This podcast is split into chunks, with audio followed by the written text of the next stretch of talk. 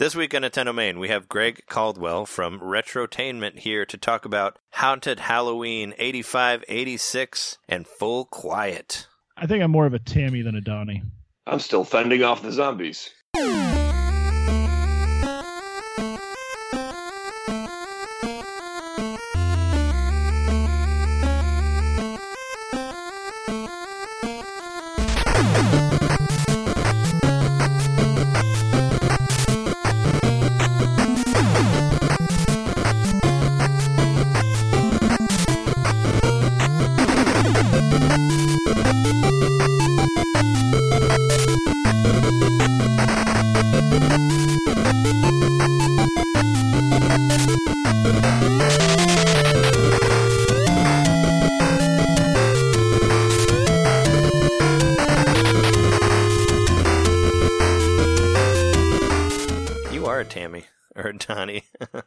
Welcome to uh, Nintendo Main, episode 144.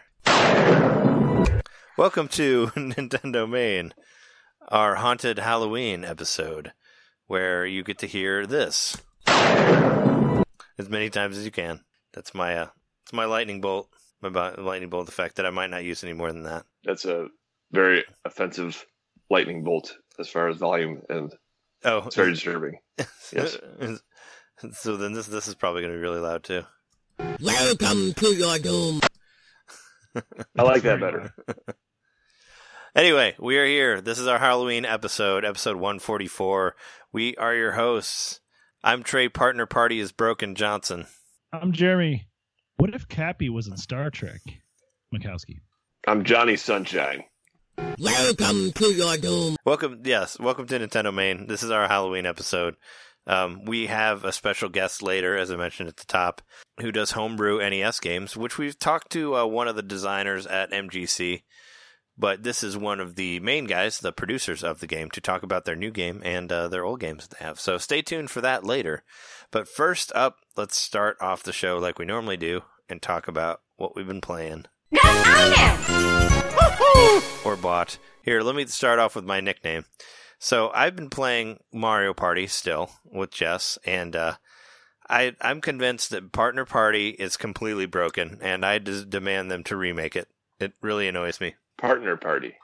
So Partner Party is the new mode on Super Mario Party where you play on a team of two, you know, and we and the way the game works is well, we mentioned this on the other one, but you play through different parts of the game and you unlock these like jewels from like defeating all of the levels or whatever. And we've been trying to we're trying to beat the partner party and we're playing against the computer and the computer like cheats incredibly. But you know, they get the right dice rolls and all that. But there's two major problems with the partner party. Number one, you have to land on the exact space of the of the star. You can't just walk past it, which is incredibly annoying. So like if if the star is like only like five spaces away from you and you roll like an even number, you will never be able to make it to that space. So if you go through the whole game constantly rolling even numbers, the board will be against you through the whole game. That and the computer player. So that's why we lost like the first two times because we couldn't get the stupid fucking star. That's one big thing that I think's broken about that. And also, there's no fucking spaces where you can even steal stars from the other team. I feel like that would like, you know, make the game a little bit more balanced, but that's not in there either. Anyway, but partner party, I kind of hate it. It's like my I hate that mode more than anything else. Even though it kind of seems like maybe it's a little bit more fleshed out than the other stuff because there's more stuff to do on the boards there. It's just annoying. That's my rant. It's my partner party rant. I'm to make sure and say it because that's the game that I've been playing that made me really angry. We played that river raft game. That game's kind of fun, but the partner party broken. Fix it, Nintendo. And I did finally get. I did get to do a survey. They did send me a survey, and I let them have it. I More didn't. like partner Shardy. I didn't tell them how broken the partner party was, but I did talk to him about how they needed DLC and online play and all that stuff. So Has your uh, ranking changed at all as far as where this one stands in, in the whole bunch? I mean, I mean, it's still kind of in the same place it was before, where I said it's better mm-hmm. than the past two console Mario parties, but it's not as good as the GameCube ones, or even the Wii one. I don't think. I don't think it's as good as eight even. But you know, it's kind of it's a step in the right direction, but there's still some to, there's still stuff to be desired. I guess is where I can get at it. But I'm the still mad that they didn't put an online mode. Like I, I'm not even considering it. Yeah, They, they don't put a proper online mode. It's just crazy to me. it's it is a really weird misstep. I don't know why they left that out. They could have made the whole game more appealing to have an online mode on there, and hopefully they're Right. feeling that now that they're sending out surveys to people. Hopefully everybody's saying that, and I think they are because who wouldn't want that? I think everybody's been dreaming about that to happen from Mario Party for a long time, and it's just not just not been happening. Ever since the Wii, Dicks. we thought, hey, online, we can maybe play Mario Party together someday. Yeah. Actually, another game that I've been playing that I don't want to forget about. Uh, Jeremy and I, we played the Splatfest last weekend, and our team lost. Oh no! We completely lost. We played on the Mm. well, we played on Team Trick, but You Treat thought Trick would have won. but Treat had so much more clout than everyone else. It even, it even said it. It even said it in the We game when I turned it on. It said there was more clout. So yeah, that Treat Treat won. Like more wins and more clout and Treat turned us. even though Trick Trick had the most votes, so there were there were more people on Trick, but Treat still won. So that seems to be what happens every time on that show. Whenever whatever gets the highest vote still loses. It's kind of like America, you know. It's uh, where, you know, even, even though you win the Maybe pop- were even though you win the popular vote, you still don't win. maybe they were more encouraged because they thought that they mistakenly would like actually win a treat if they won. So they had more incentive. yeah, but they, but less people voted for Treat, but they but they were better players. It's basically what happened. they won they won more matches, so they won in the end, and their clout was was gigantic. Their clout was off the charts. They was the- like, here's our clout. I have to get a, a vertical camera to show you their clout. Mm, yeah. Actually, another thing that we were playing last week, we were talking about that tournament that Jeremy and I were doing for Medieval Madness, and it turns out that we didn't make it a private tournament. So when I went back to look at it, like pretty much right after we recorded last week, there was there were people who had like what 250 million It was points. stupid. so Jeremy and I went to went from being uh went went from being first and second to being like twelfth and fifteenth. yeah, you were you were very last, and I was two spaces above you. yeah, So I was Pretty third much. from the last out of like yes, sixteen or seventeen people. yeah. I thought it was like eleventh, and well, I don't know what the final one was, but when I looked at it, it was like uh, it was like eleventh and thirteenth, I think. But it's pretty hilarious that all these people came in and played and just destroyed all of our. I understand though; it's fun to, to like high scores. Yeah. So, I uh I actually didn't. I saw you set up a portal tournament, but I haven't even tried yet. Yeah, I did. I, I did set up Is a portal over tournament. already? Um, uh, I think I put it up for a week, maybe, or maybe it's Cool. over. I don't know. Do I need a code for it, or is it is it just a friend thing? Well, yeah, I think you have to put a password in there to make it a private one. I I, I messaged it on the on the whatever. I, it's our message was uh was nice hat, which now everybody who's listening to this will know that, but Oh, but maybe shit. it, but maybe it'll be over after that. But yeah, the more fun tournament stuff. I can't wait till you get to play the real uh, medieval madness because I think I think that the I think the video version is a lot harder because I've gotten much higher scores than the real pinball. Like I got like I'm going to be I got two hundred million something. fly around a little bit. Like I've gotten like 200 million on the on the actual one. So I feel like I don't know. I feel like it's different a little bit. It doesn't have that z-axis. We talked about this. Yeah. Well, yeah, and it might I don't know. We were playing Jess and I were playing it and that it's maybe she was saying that maybe it's a little bit off. Like the res- like the response time, like when you click the button when the flippers happen. I mean, compared to Oh, playing really? the actual pinball, you know. But which is a very physical Yeah. experience. which we'll decide that when you when you when you get up here. We'll actually we'll get to play some. Yeah, real- next week. we will play some real. Hopefully, real I, medieval maybe I'll even be able to talk about it when we uh we record next. Well, you'll be here in person on Wednesday, so we'll have two thirds of the show being live. So Which I am seeing a concert that night, but I think it should be I should be available by midnight or one that night. yeah, I mean, I I don't expect it to go late till like one or two, but we'll fig- we'll figure it out. I was gonna say your mission at the. Uh, I was gonna say it'd be fun if we can make it a mission at the um, meetup to see if we can get a guest for Wednesday on Tuesday. From the people yeah, that well, are there. if we don't, I have a guest for us. Oh, do you know? Is it a Yeah. is it pinball video pinball? Yeah, the pinball guy. Oh, okay, Especially if I'm going to talk about playing the actual machine by then. sure. We'll, see how it goes. He'll be our he'll be our backup, and we'll see if we can get another guest from the people that are there. Uh, for this will be posting on Friday, but yeah, for anyone in the Chicago area, there is a another Nintendo Switch meetup held by Kevin of I Play Games. Kevin Fair, he's been on the show multiple times. You guys have heard him. He's uh, he's doing Yeah, uh, what like three times now? uh, three or four, I think. But uh, but yeah, he's doing uh, he's doing a Mario Party tournament. There'll be a Splatoon tournament there too, I'm sure, because I always do Splatoon tournaments. But yeah, come check that out. I'll be spinning. Uh, I'll be playing the Halloween mix for WART Radio, which should be posted by the time this episode is up. So I also reworked one of the older Halloween playlists, so you can hear that as well. So yeah, come hang out, say hello to us in the in the flesh. We'll be dressed up as stuff. Jeremy might be as uh, next generation Cappy, or maybe a different one. Who knows? Maybe a different. It'll it'll be a next generation something. Yeah, you'll be someone. Maybe we should in a- explain what you look like right now, so people have context. Oh yeah, for people at home who don't have well, who, Yes. how would they see it? We don't we don't post this in video form, so Yeah, I have a uh, classic gold next generation Star Trek uniform shirt. Got my pips on, indicating that I'm a lieutenant. Much like uh, I've got the same ranking that both Data and uh, Geordi had, and I guess like Mm. up to like the third season. And then uh, I am wearing a Mario hat with the eyes on it because it's Yeah, you also have a cappy hat on, which indicates that you are actually Mario as well as a captain. And I made these pretty quickly out of just some foam I had laying around. I'm actually kind of happy with how they came out. You know, it's obviously just permanent marker on foam, but it looks fine. I traced it. I like put the foam up against my screen and literally traced an image of Cappy's eyes. And then Mm, I didn't have a red marker, so I gave him green eyes. no, it's good enough. I'm convinced. Yeah. Not as nice as the ones you have, but I threw it together pretty damn quick. Yeah, mine's have mine have like string on them or something. This it has like a fishing line through the through the hat. I thought about wearing that for this episode, but I didn't. If you didn't, I or if you had, I have many other hats I could have put on. hmm I have a squid hat, for instance, that I thought about putting on if you wanted to wear your Mario hat. Mm, yeah, I'm good.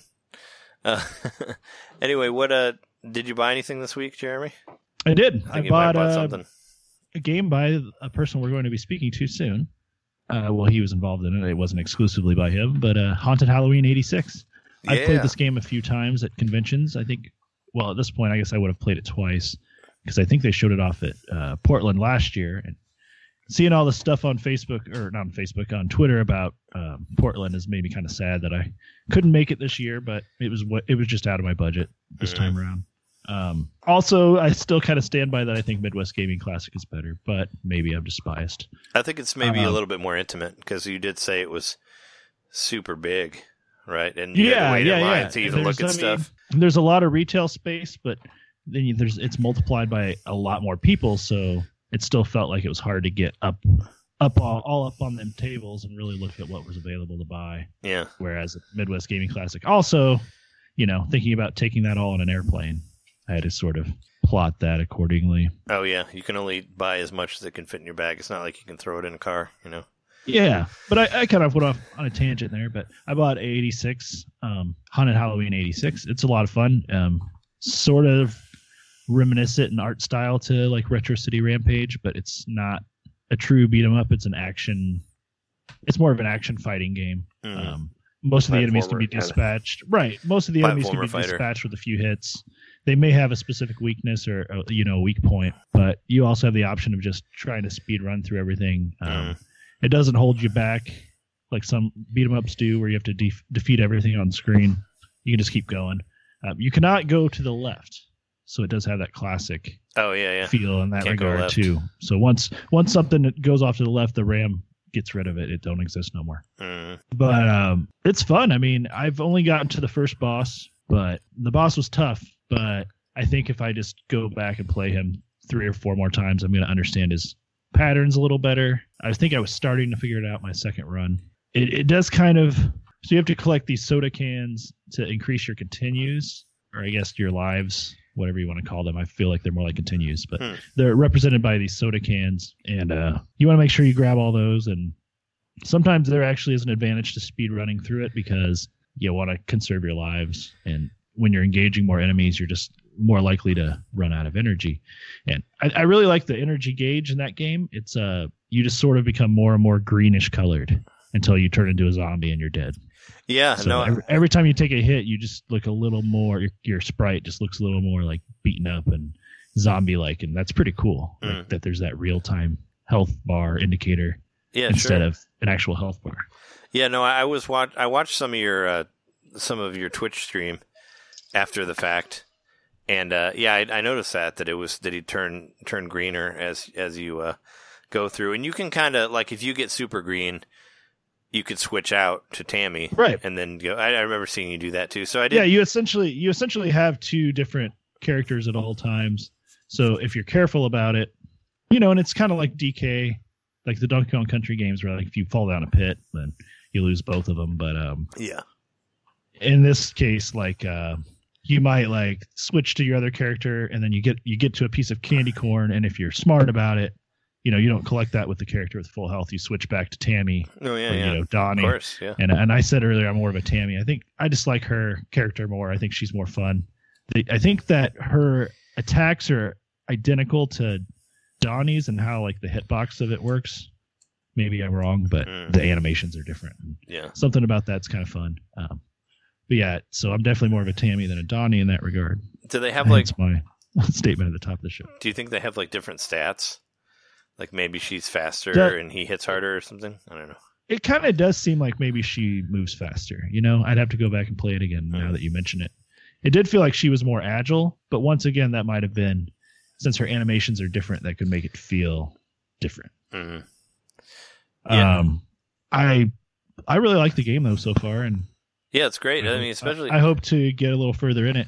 So far, I don't think there's any sort of save system. yeah, I was going to It's ask you pretty that. old school in that regard. Mm, So even on that's why it's like I'm really just gonna have to buckle down and focus because um, there's no save states. Even on Steam, there's no way to save it.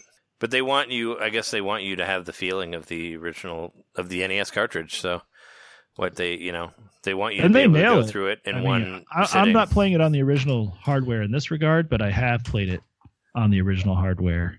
You know, at the conventions when we've tried it, so I know it runs well, and it's a they're damn spiffy looking games. They look like, you know, they're right up there with like the late model 91 through 93 Mhm. NES games that you're like where they were maximizing the potential of the the hardware because Yeah. they were just trying to eck every penny out of that thing. hmm Yeah, they look a lot better than uh, most of the original stuff. I mean, there's not really. I mean, I've seen it, and I think, I mean, it's. I can't think of a whole lot that could compare to it. Really, like they do a lot of good, like uh, sprite rotation and stuff that you know that was pretty much top of the line then. the the the layered backgrounds and foregrounds are pretty cool too. I think it creates a lot of atmosphere, Yeah, yeah, especially like in a spooky game like this. You can mhm. do some All the cool clouds. stuff, making it even creepier with the what's happening in the foreground and the background. the clouds on clouds, pretty much. Mm-hmm. Speaking of stats, I did. There was another. There was another thing that I played this week. We we uh, we tried that Battle Chef Brigade game. Jess and I did. Played, Oh, okay. Played the Battle How's Chef that? Brigade. Uh, well, basically, we kind of just jumped right into the multiplayer, and I think the multiplayers. I, I found out later that the multiplayer was added on later, so it was kind of made for people who had already played through the single player game. So we Mhm. still don't understand how the game works fully. Like we played it for a while, but I don't. We don't really know what we're doing in it. It's, it gets kind of complicated. Is it at all like Overcooked? Uh no, not no, not at all. Basically, It's kind of how I visualize it, just because that's the only other cooking game on the Switch. No, it's basically so it's there's a cooking it's like a cooking competition and there's judges. And these and you'll basically there's like an area where you have three different cooking areas. There's like your slow cooker and this other thing and an- and another thing, whatever. They all do different things. And you can leave this area and go fight monsters to get stuff to cook with. Is basically what you do. So you leave that area and you go fight people. And you can gather stuff and you can only carry so much. So you can run back into the judgment area and drop off your ingredients and then go back out and, and do more stuff. And you give like you get a certain amount of time to do everything. To like go kill all the monsters and get all your shit and cook everything and present it to the judges. So that's basically it'll be like, hey, you have ten minutes to do this, to make this thing that has a little bit of this ingredient. And each ingredient ingredient has like a different color to say what it is or whatever. But we couldn't really figure out like how to like appease the judges in that way was kind of what we were confused about and like what Oh, 'Cause so there's- probably each of the judges have preferences, and you got to learn Yeah. Yeah they want dishes that they like. yeah they they want you to have a certain amount of a type of ingredient in there. And it was either like we would like it'd be like you want water, and it's like, oh you have no water, or it's like oh you have too much water, and we just couldn't figure out like what we're, what we're doing wrong. Because you would do like something that was like a hundred that had like a hundred point grade, but then it would end up with like a twenty because because the judges didn't like it because it was missing water or whatever. So it's like it's kind of confusing, but. We figured if Hmm. both of us would try to play through some of the single player, we might get into it more because the single player stuff is like it's kind of like kind of RPG ish even. Like you're in towns and you go around and you can like sleep and you know stay in inns and you know buy Sleep buy in equi- kitchens. buy equipment and stuff, and it's like an adventure. So, but it's good. It's like fully Buy knives. It's like fully voice acted. Like all the characters look really good. The animation's really good on it. The art's I, really good. I'm interested in any games involving cooking because I do Yeah. that for a living. So well, the you cooking. know, I always wonder is there is there you know where where, where does this fall in line of with real world cooking? Uh, I would say not at all because the cooking is basically like the cooking is is basically like playing Tetris Attack, sort of. Because Oh, that is pretty accurate actually. because you're rotating these you're rotating these spheres around, and if you get like three of them in a row, then you'll level up whatever that is. Which I still don't really know where that how that works. So Hmm, Maybe so when like you- a puzzle fighter kind of approach. sort of, yeah. May, when you come up here, we'll have a to puzzle quest. I mean, Yeah, when you come up here, we'll have to try it out because it's we don't really understand how the cooking and judgment works on it. But but fighting monsters is fun. Everybody has different magic powers, which you the, figured out how to the do. truth of the matter is, if we play multiplayer with people at this meetup, we're going to learn better that way. True. Well, I mean, like any multiplayer game, you just have to jump into it and yeah. get your ass kicked until you understand what you're doing. Well, I was yeah on the last one. I was watching somebody play it, and they were and and I was just asking them what was going on, but I still had no idea. Like you have to actually play it yourself to figure it out. But maybe maybe if they start playing it at the end again, we can hop in and get some. Uh, I don't know, get some advice from them on how to play, and we'll figure it out. Can be, uh, yeah, they can be our sensei. Yeah, but I want to I want to try it again. And uh, speaking of Overcooked, there is there is a, a multiplayer game, or there's a mini game in uh, Super Mario Party, which is basically exactly Overcooked. it's the same game. Really? So yeah, yeah. There, it's where you um, it's not it's not as complicated, but it's like a it's like a team game where you have to grab certain food and bring it to and bring it to Koopa or whatever, and that's how you beat the game. So. Yeah, so there is an overcooked game in there. Cour- So- Course out his food, give him a salad, then give him like But you don't have to like cut up. You don't have to cut up the food or cook it or anything like that. You just kind of put. You Ah. just kind of put it together. It's like bring me a tomato and a lettuce and uh this thing that looks like it looks like a napkin, which we call the napkins over in the corner. But yeah, use too many napkins. Yeah, but that's that's what I've been playing. Do you, do you have I've anything been else? playing more of uh, Arizona Sunshine, which I talked about a little bit last week, but I really actually figured out how to play the game this time. So you're again in Arizona Sunshine. You're you're trapped in a room, and you've it's part escape room, part zombie survival game. So you got to figure out your way out of the room from room to room, uh, looking for keys, and um, I actually determined my way out of the the first room by uh, I figured out that there was a, a grenade hidden somewhere in the level, and you pull the pin out of the grenade and throw it at a wall at a certain spot, and you can blow it up that way. And you, so you don't have to go through like certain doors or whatever. Um, that's when I kind of realized, oh, okay, this is a little bit more more than I even thought. I thought it was just like kind of an arcade shooter at first, you actually have to get creative in in your way to progress out of the, the, the space. And then I realized also the second big thing that I realized was you can crawl out of windows, which again, this is a VR game. So you have to actually duck down. Those, they're like windows that are all boarded up, but um, so they just kind of look like you can took like take a peek through through them. Mhm. But if you actually lean your body a certain way, crouch down to the ground and stick your head through the window, and then there's a teleport maneuver, which um, if you teleport, if you lean your head through the window and you teleport forward, you can actually crawl out of the window in Hmm. VR. Weird. That's something that I kind of figured it out because one of my one of my friends who was playing the game, he he glitched outside. I didn't realize that you could like get out Oh, of the the mansion area. He glitched outside by by accident, or so or so he thought. And I, I just kind of like played around with it a little bit more and realized, oh, if you lean a certain way, you can actually crawl out the window, which I thought was pretty cool. Anytime in, in VR that you can do something that you get an idea, can I crawl out the window? Mm. Uh, and then you just actually like do it. I think that's the best VR experience when it's just something that you you would do like in real life and you can just actually make it happen. And you don't like That's like a, that's true definition of realism. Like think of an idea in the real world and then actually execute it. just try it and do it. And sometimes there's a little bit of a hiccup because you know the technology is not perfect, which is kind of what I er, experienced with crawling out the window because it didn't work for me until I kind of figured out the exact way that I had to maneuver out. But once I got it, I got it, and it was cool. And I just I just love that kind of thing because mm. that's what you know.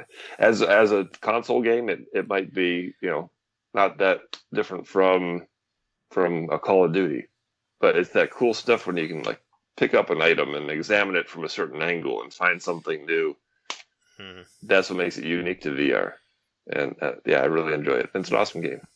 And you don't like fall through the ground once you leave the house. It's not like that sort of glitch. No, no, there was no glitches like that. Yeah. It's a pretty solid game. It actually, um, it, it looks very polished. It's like a. I was just thinking, the you know, like one of those Tony Hawk games, like uh, that happened to me where I was. Uh, I think it was the Area 51 one where I like jumped over the fence by accident and then I just fell through the ground and I was just in the ground. You know, that's what I always think of in, in glitching games. You know, where you just when you go somewhere that you're not supposed to be and they didn't like build a solid ground, so you just fall forever into the into the ground. right. There's you no know? rules for that Yeah. for that those polygons or whatever. Mhm. Like they don't have collision detection or whatever. So if you just Yeah. even if there's something there, it's not meant to be interacted with. Yeah. So thankfully it doesn't You do score that. some So wicked in bonus V- points for falling through the ground. No. How many You, kickflips? ju- did you, do you just that? well, I think you can kick flip forever, but you also can't land because there's no ground. So Oh, so the multiplier just keeps going up, but it doesn't yeah, because you're like stuck in stop. because you're stuck in the void. You're in the ground void.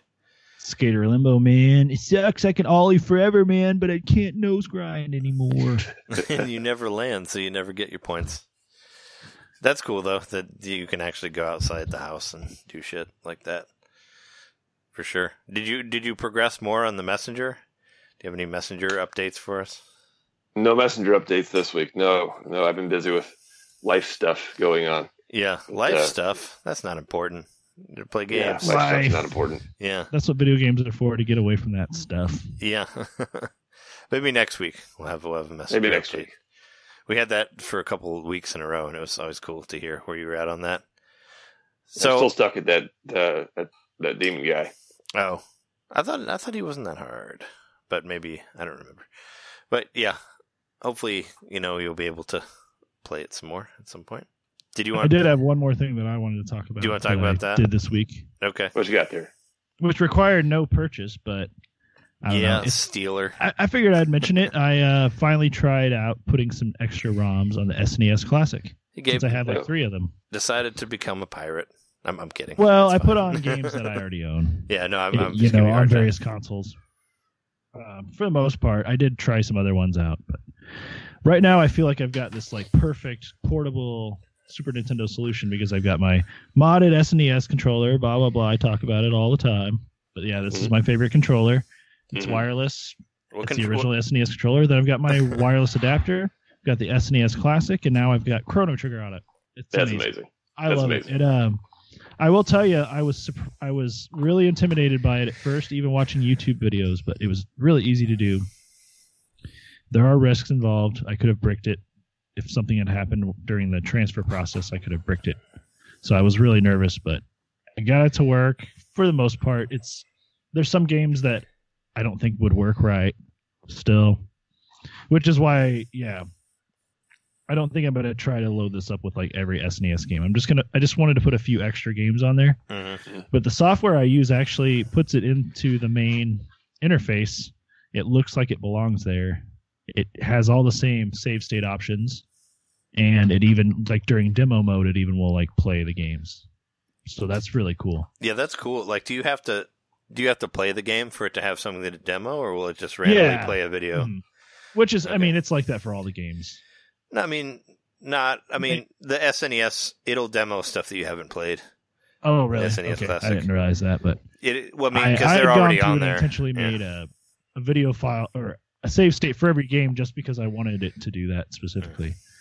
But I, uh, yeah, for the, for this, I yeah, it's cool. I've been playing a lot of um, Demon Crest, which I don't own, but Oh yeah, that game's fun, I, that game's hard, but yeah, no, I, especially I, well with save states. It's Yeah. really fun. I, I like it, but it's it's difficult. I think I have I actually have Demon Crest on new 3DS. Uh, I got that.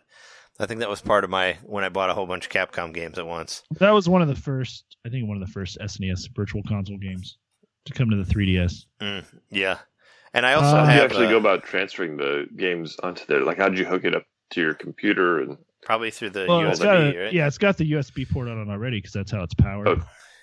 So I had to Oh, download okay. a Yeah. program called um, Hakchi. It's actually called Hakchi 2. It's like whatever the newest version is.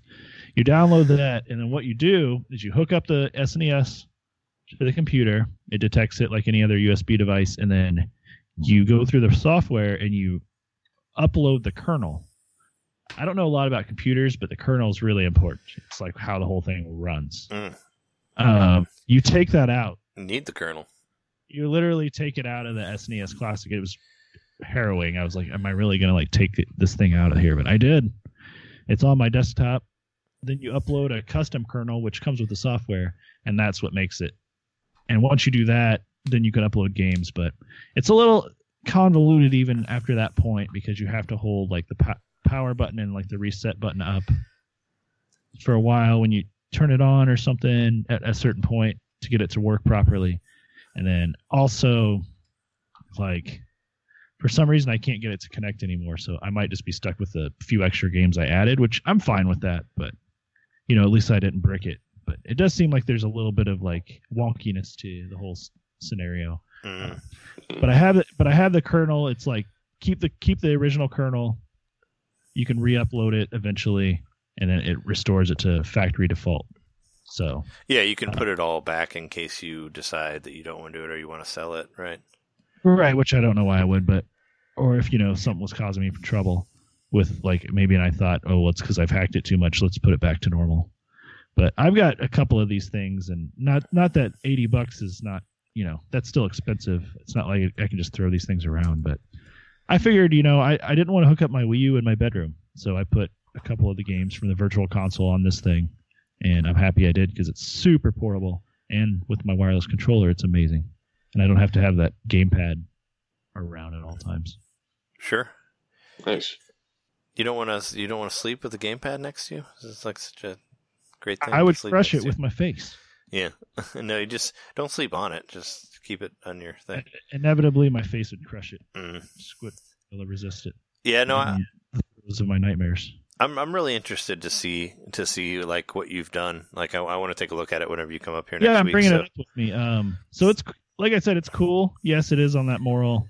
It's in that moral gray area of, well, this isn't Nintendo didn't product test this and make sure this was okay, and Yeah. let alone you know obviously there's a reason why some of these games couldn't have been on the console for licensing reasons, but at this point I've bought all these games so many times that I just I kind of like had a little it Doesn't really matter. little, yeah. little, little conversation with myself and was like, you know what, do this. It's going to be fun. You're going to feel smart, even though it's so easy to do. Well, didn't uh didn't It, a, it was reward. It was a rewarding experience. well ultimately. didn't didn't a family sure that wasn't just Cappy talking? I mean, did, didn't a family member encourage you to do it originally? Anyway. Uh, yeah. Uh huh. Yeah. I've had family members talk to me about it, like seeing them, and and uh, and I knew it was easy. And I actually read articles and saw videos a while back that were like, you should definitely hack it. Here's justification for why. You know, like there's like there's this whole like that angle anyway. And for me, I still think it's morally a gray area, but um, these are games I've bought multiple times, and it's for me, it's just an issue of convenience within my house. Like, uh, It's not I like- have these games, so I can still play them. Were I to delete them, Mhm. I'd still have them. But um, It's, it's yeah, so John, like you were saying, all I did was just like once once it's connected to the computer, you upload the ROMs. You have to flash it, like give it a new flash. You have to choose the box art by hand. It's not just going to find it, so you have to like Google for it and put in the screenshots. But the interface is pretty easy to find those. Ah, okay. Yeah, I was wondering Also- about that. On like on the menu, it'll it'll just automatically add more slots for whatever games you happen to pop in. Yeah, it'll put up Yeah. a picture, right? You like find a, a JPG or something for it. Mhm. Yep, you just do, Yeah. you find like yeah the JPEG of the Mhm. thing, and then Gotcha. it throws it in. You can rearrange it. It it it'll, it keeps track of the developer too. So um, if you if you go alphabetized by developer, it will put developer all the games by the same developer together, which I think is pretty cool too. Which Yeah. like made my Donkey Kong Country games. Like I have all three of those, and they're in succession. hmm which is nice. Um, but yeah, I didn't mention I get I had those two Dragon Quest games I bought for Super Famicom Yeah. that I couldn't play because they're in Japanese. Well, I have those games Translation. in Yeah. it's a fan translation on my SNES Classic, so I can play them now. I think that is a noble reason to put something on a console like this. Yeah. No, that's definitely a cool thing to play. Like to play some of the games that never came out and all that. You know. Here. So their artwork. Well, I mean, I guess they did, but not in that. vertical instead of horizontal. the what? The artwork for those games. Oh, because it's you know, Japanese. since Yeah. stuff the those boxes. hmm I yeah, I I think it's cool. Um, I, I definitely want to check it out whenever whenever it gets here for sure. And especially those those playing those games would be pretty cool translated. Especially six. Six is supposed to be the best on the on the uh, Super Famicom cart. So it's the way to play it. So it'll be cool to hear about hear more about that.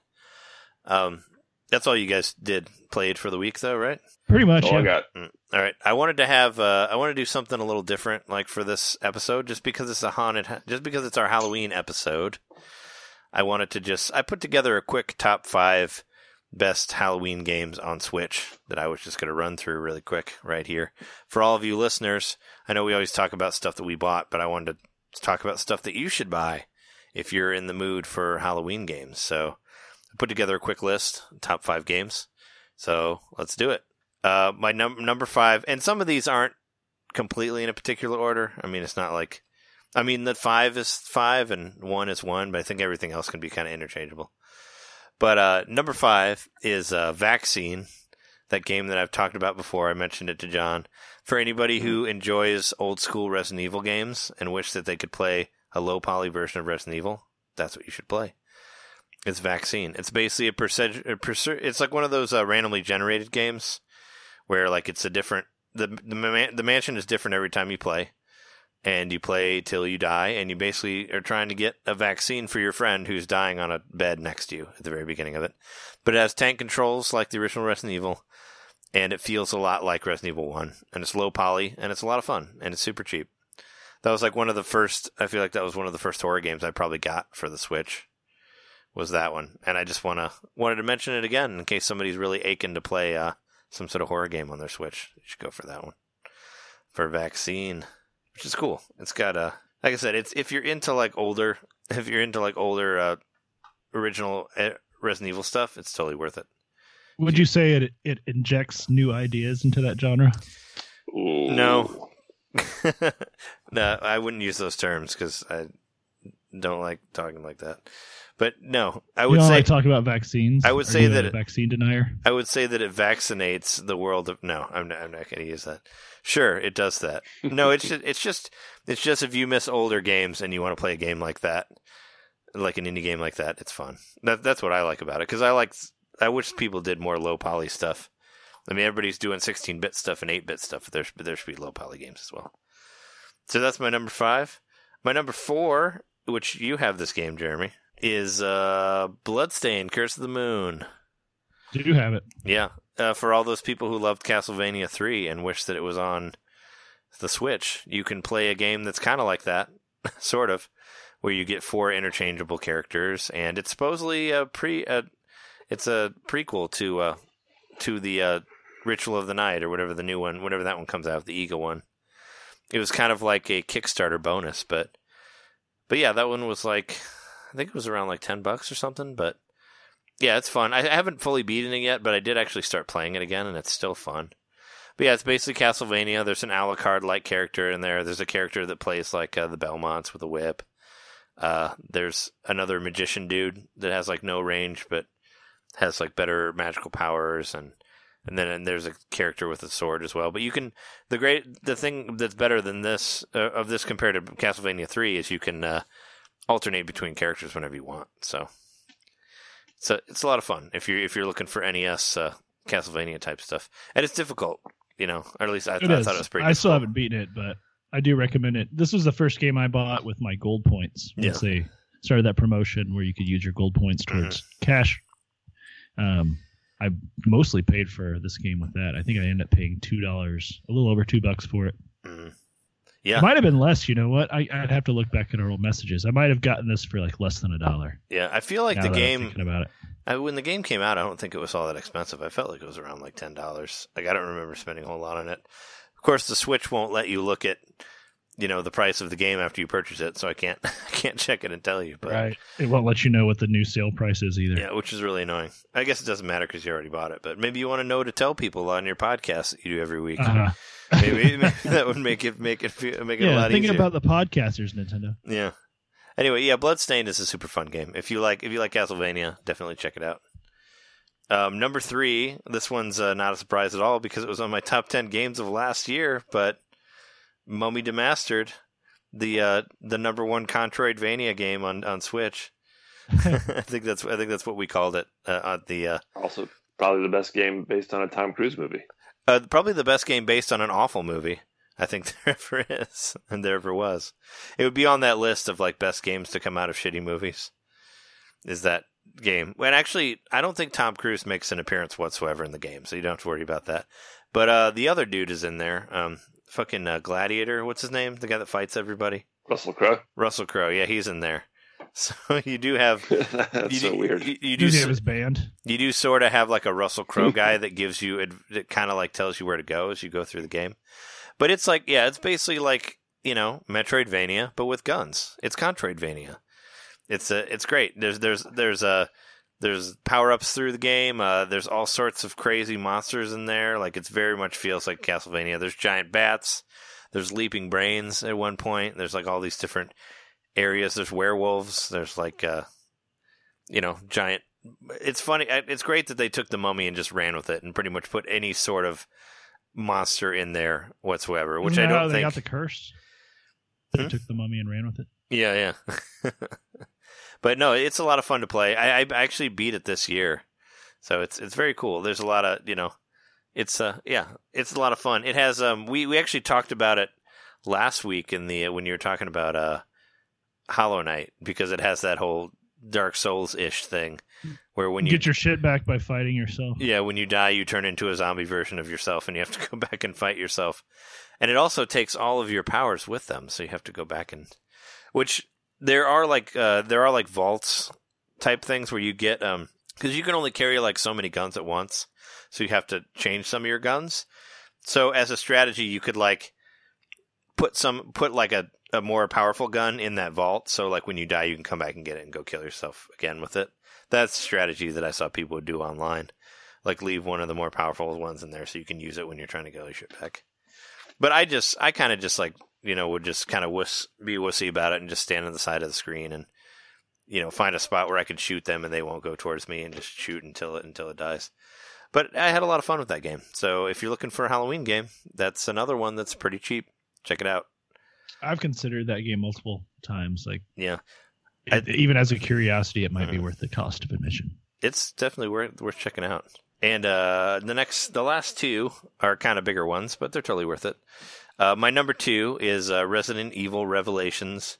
I didn't want to, I didn't couldn't decide between one or two, so I just put them as one pack, like one and two, because you, I guess, in the physical version you can't get both of them. So, but yeah, anybody who likes Resident Evil and wants to play it on Switch, these games are a lot of fun. Like they basically instead of doing all the boring uh, Resident Evil 5 stuff, like making everything like overly action oriented and all that, they kind of decided to, especially one, they tried to make it a little bit more survival horror and go back to like, you know, go back go back to where it's like more trying to just kill the zombies and not like not like fight 20 of them at once. Even there are there even though there are kind of action stuff.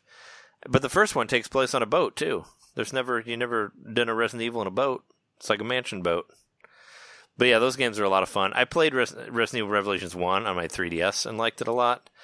I didn't play it on Switch, but it's the same. I'm sure it looks better. But I did really like 2 a lot on Switch. That's another one that's on my list that I really, really want to beat.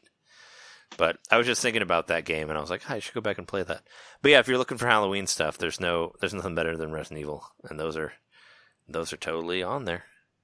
And I'm sure you know, you know what number one is, right? That one's pretty hard, pretty easy to guess. What's that? Yep. It's definitely uh, Yooka-Laylee because that casino scene. it's uh, I never made it to the casino, so I don't know. Nor did I. It's it's definitely um. Here, let me give you a hint.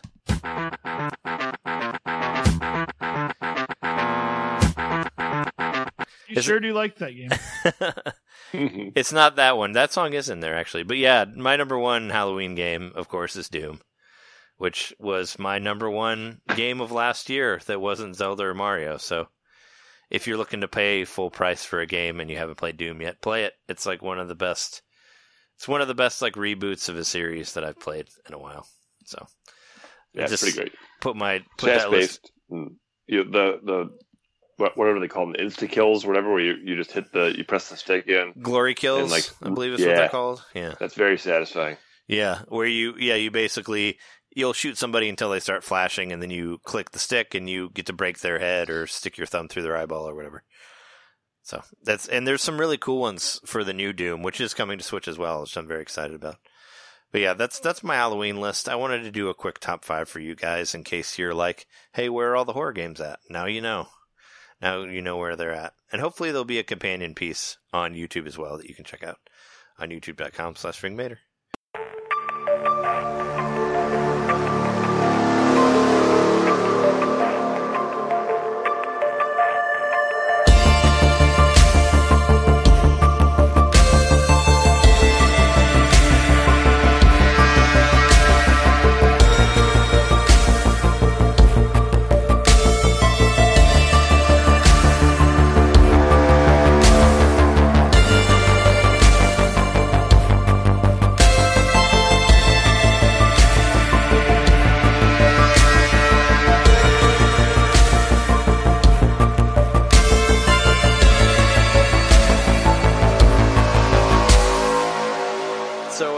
Let's just talk about the news really quick, and then we will cut to our interview with Greg Caldwell of Retrotainment, which I for you know I wanted to say it before the interview, but shout out to uh, Human Thomas for the soundtrack on those games on the Retrotainment games. Those those soundtracks are great. I bought it from Bandcamp or something. I paid for it, however you had to pay for it, but I've used a couple songs in a couple different WRT radio episodes, so it's been good to me. I've used it a few times. It's And, good. uh, what I've heard, I really like. Yeah, it's he- very and you know it exists within the architecture of the NES sound, so it's very authentic. And according to our last interview, uh, Human Thomas did all of the sounds, did this, did sound effects as well. So, congrats! I know you weren't on the show, but just want to give a shout out to you before we get to that interview. But uh, yeah, let's talk about the news really quick. There's not a whole lot to talk about, but there are a couple things I did want to talk about. Um, number one, this is kind of a cool thing. It's the ten. This week is the ten year anniversary of the translation of Mother Three. Did you see that? Isn't that crazy? of the, anniversary of the fan translation. yeah, I thought that was kind of funny that if people are talking about that. It's been 10 It's years. also the 10 year anniversary of Nintendo not releasing Nintendo not caring. Yeah. Yeah, right. I remember I I cuz I was I th- at first I thought it was a 10 year anniversary of Mother 3, but it's not. Mother 3 was out before that, but Mother 3 in itself is such an interesting story to me because I actually read about it in Nintendo Power, like when it was going to come to 64 and 64 DD and all that, and I was like so because I because I got to play Earthbound like when the Super Nintendo was still out, so you know I was in that zeitgeist at that time, and I was so excited about a new game, and I was also so desperate for RPGs on the 64, so I thought that this Earthbound game was going to come like save all of us RPG fans who had 64s, and it never came out. And then later in college, you know, you hear all this talk about this that it got moved to Game Boy Advance and there's going to be the sequel to Earthbound on Game Boy Advance and I'm like, "Oh, this is that's so fucking cool." And then it gets canceled for America. And then they rub it in our face by putting fucking Lucas in the in the stupid Smash Brothers game. I got so pissed about that. I remember talking to John about it. To you, John, and you were like, Mhm. "Oh well, it's Lucas from The Wizard," and I'm like, "No, it's fucking Lucas from the game that they won't release here. I hate them." I just pretend it was Lucas from the Wizard. Yeah, Yeah. but he's not is it. It doesn't even Lucas from the Wizard doesn't even reach the greatness of of, their, of Earthbound. So it's like, yeah, it was just so it made me so mad that they weren't going to release it here. Probably made everybody else mad too, especially these guys who did a translation ten years ago. But yeah, and just been- everybody who's in the comment section of a of a uh, Nintendo Direct video. Yeah, yeah, right. It's just crazy that that's been ten years. Like it's like that's official. That's officially uh, retro, right? According to Retronauts, that's uh, it's become it's become retro now is the fan Yep. translation. And uh, you know, like we have like a just got uh, it was um, a homebrew game. Like somebody put the translation on a Game Boy Advance card, so she played through all of it. Like Jess played through all of it on Game Boy Advance, like the translated version. And I played through I played through some of it. I didn't make it all the way through, but we did buy it in a Game Boy cartridge, you know, because what else are you going to do, really? You know, Yeah. we kind of so we do have that game of sorts, but Well, if they ever have a Game Boy Classic, I'll help you. Or a Game Boy, yeah, I'll help Yeah. you hack it on. have you put Mother Three on it? Yeah, Yeah, yeah, yeah, yeah. yeah. but uh, I think we bought it. I mean, I think we got it for like twenty bucks or something like that. I don't feel like it was a whole lot, but uh, yeah, and found it on Etsy. And you supported a DIY pirate. Yeah, well, I mean, there's no Nintendo like that's why I'm not really that upset about ROMs. Because Like, if- there's no other way to get it. yeah. Yeah. if you're stealing like if you're stealing like games that are on the Switch right now, then I think you're a piece of shit. But if you're but if you're like, you know, stealing ROMs that were never released here and Nintendo has like, you know, put their butt in your face about it for like 10 years, then hey, fucking take it. fucking take it. They won't let you buy it, so just download it. Download to your and heart's then buy content, it as know? soon as they do put it up. And you know, and I think Yeah. all of us feel that way about some of these games. Like yeah. you put that game up, I'm gonna buy it. Yeah, and most Even if it's right. more of a curiosity, yeah. I'm gonna fucking you buy it. just put it up? Yeah. And even now, like now, even more so because you can just release a game digitally, which I'm sure th- it costs just like astronomically less than Yeah. than releasing Yeah. the, the physical. So why not? You you don't have like what do you have to lose? Just It's put it their it's the one of their aces in the hole. It's one of their things that they're going to use to sell other stuff. I'm almost positive of it. Mhm. Like we saw that with Star Fox 2 and you know Yep. whatever. Whatever for whatever that game was, it's fine, but It'll I be on the yeah. I, I that I see that strategy happening with Mother 3 for it's sure. it's going to be on the Game Boy Advance Mini. Or, I mean, we were already we were already talking about how it was going to be on the NES Online to try to sell the service, which it's not. well, yeah, on the could've Switch the Online for sure. Yeah, it would have definitely Just that one game. Yeah, everybody loves that game. Well, everybody wants to love that game. you would have had everybody getting one, uh, uh, you know, a full year subscription just so they could have Mother Three. Yeah, I would love to play it legitimately. I mean, I liked playing the translation, but that's a fan translation. You know, it's not the. It would be cool if there's an official translation. And it's funny because the guys who made the fan translation, they even made a strategy guide for it as well. Like you can buy a strategy guide that they made for for the like a, for the trans fan translation. That's how hardcore the Earthbound love goes. And uh yeah, it's just it's just crazy it's been ten years since not even since it was released, but since somebody translated it, you know, and Mm. then we could play it on a ROM. I just thought that was worth mentioning because Mother 3, the coveted the coveted game that we will never get. So yeah. Well, I'll get it. It'll just be with a bunch of strings attached to it.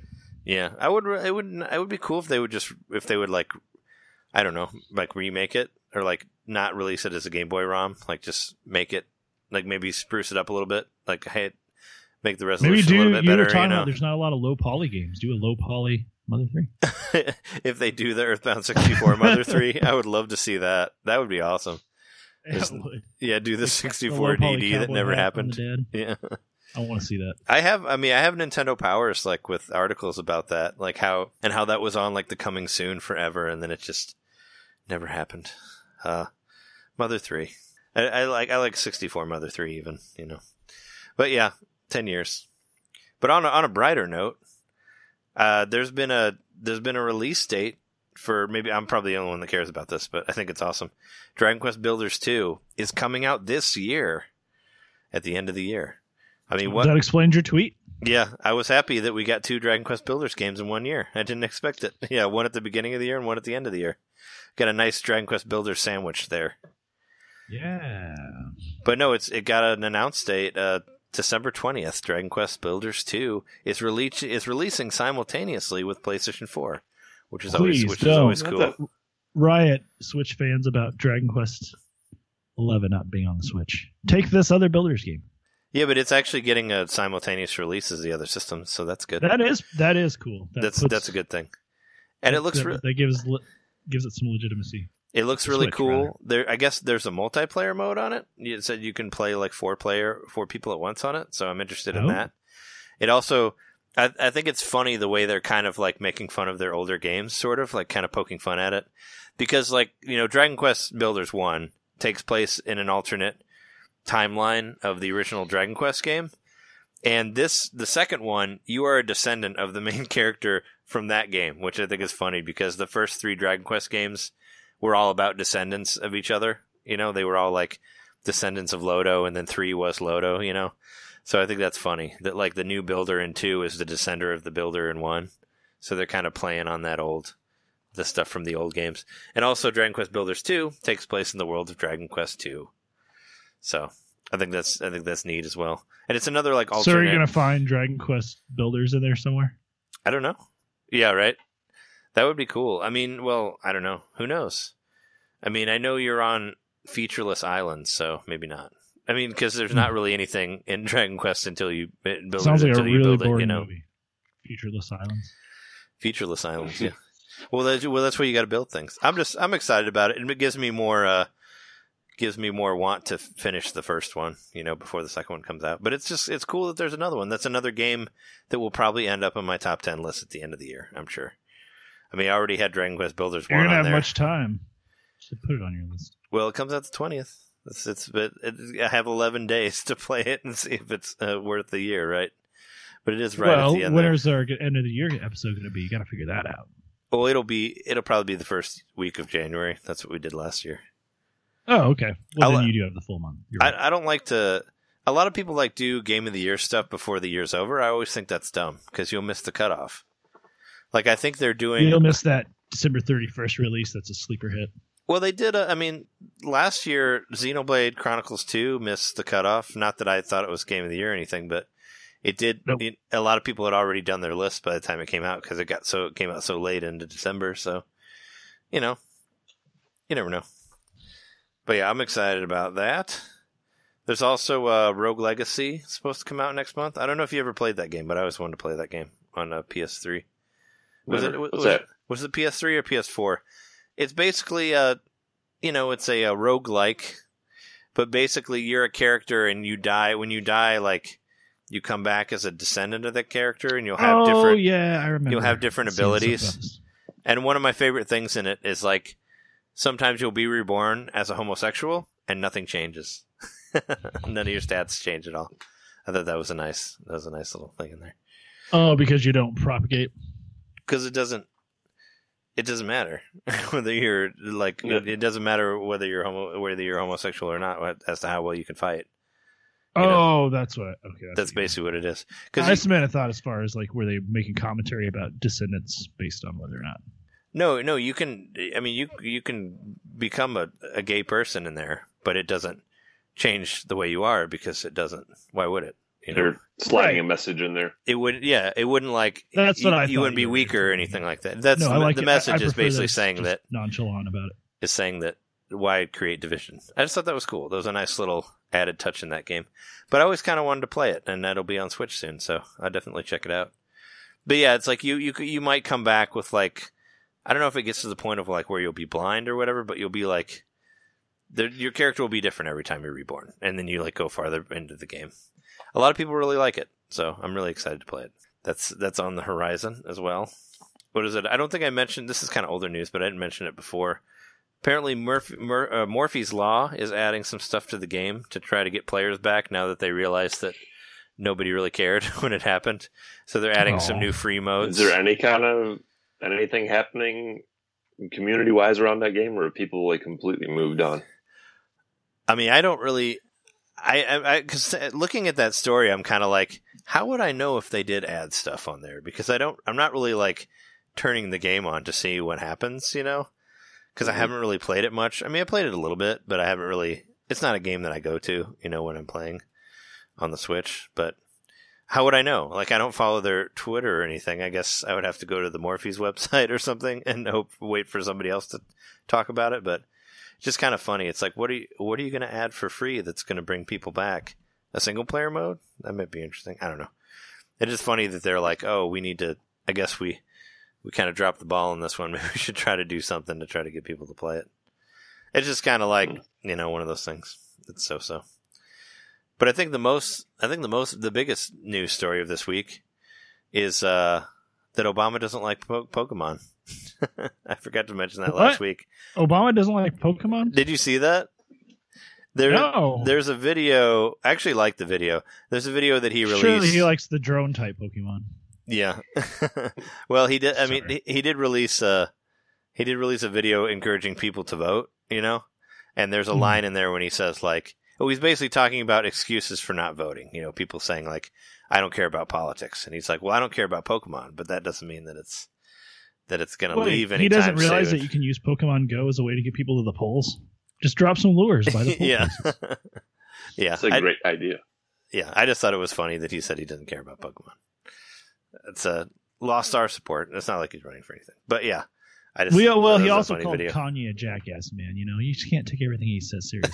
Kanye is a jackass. Did, did he like, call him a pop jackass? I would love to see a video of that. it's like, well, uh, Kanye is he's a jackass. Oh yeah, it's on YouTube. Oh, there was uh, images released this week of Super Nintendo Land. Yeah, no, Did you guys uh, see those? that I was going to mention No. because you had a you had a friend who was there, right? Yeah, uh, my friend went to Universal Studios for uh, the Halloween Horror Nights, Mm. and he said that he, he he saw them doing the construction. So I don't know what he saw exactly, um, and I don't think he got any pictures or anything. But uh, from the pictures that did circulate online, uh, nothing is really distinguishable yet. It's just they're laying the groundwork. So it's happening. Super Nintendo World. So right now Come it's to just a few Universal pixels. Studios. Yeah. But he didn't Mhm. see he didn't see like a Mario Kart or like a F Zero car, or anything like that, like an Arwing, No, I didn't. just half made or or a I don't know a Bowser head just laying about. No, I'm sure he would have told me if he if he did. Um, Yeah. He just said that he saw construction happening, and then of course, if you look at those photos, it's Did just you see a guy that looked like Mario dressed in a construction costume? yeah, doing the laying the pipes. Yeah. Yeah. they're putting Mario to work. well, he's uh, breaking he's breaking down the All right. walls. You're in between games right now. We need you. To, we need Do you some to fucking plumbing. Look, you've had fun on adventures for 30 years. We got a plumbing job for you. He's a. We, we didn't help you pay off your journeyman's license. For no reason. well, he could also be doing the wrecking crew stuff. I mean, he did where he was a construction person at one point. That's Like, true. he could be knocking down the walls of whatever ride they're turning it into.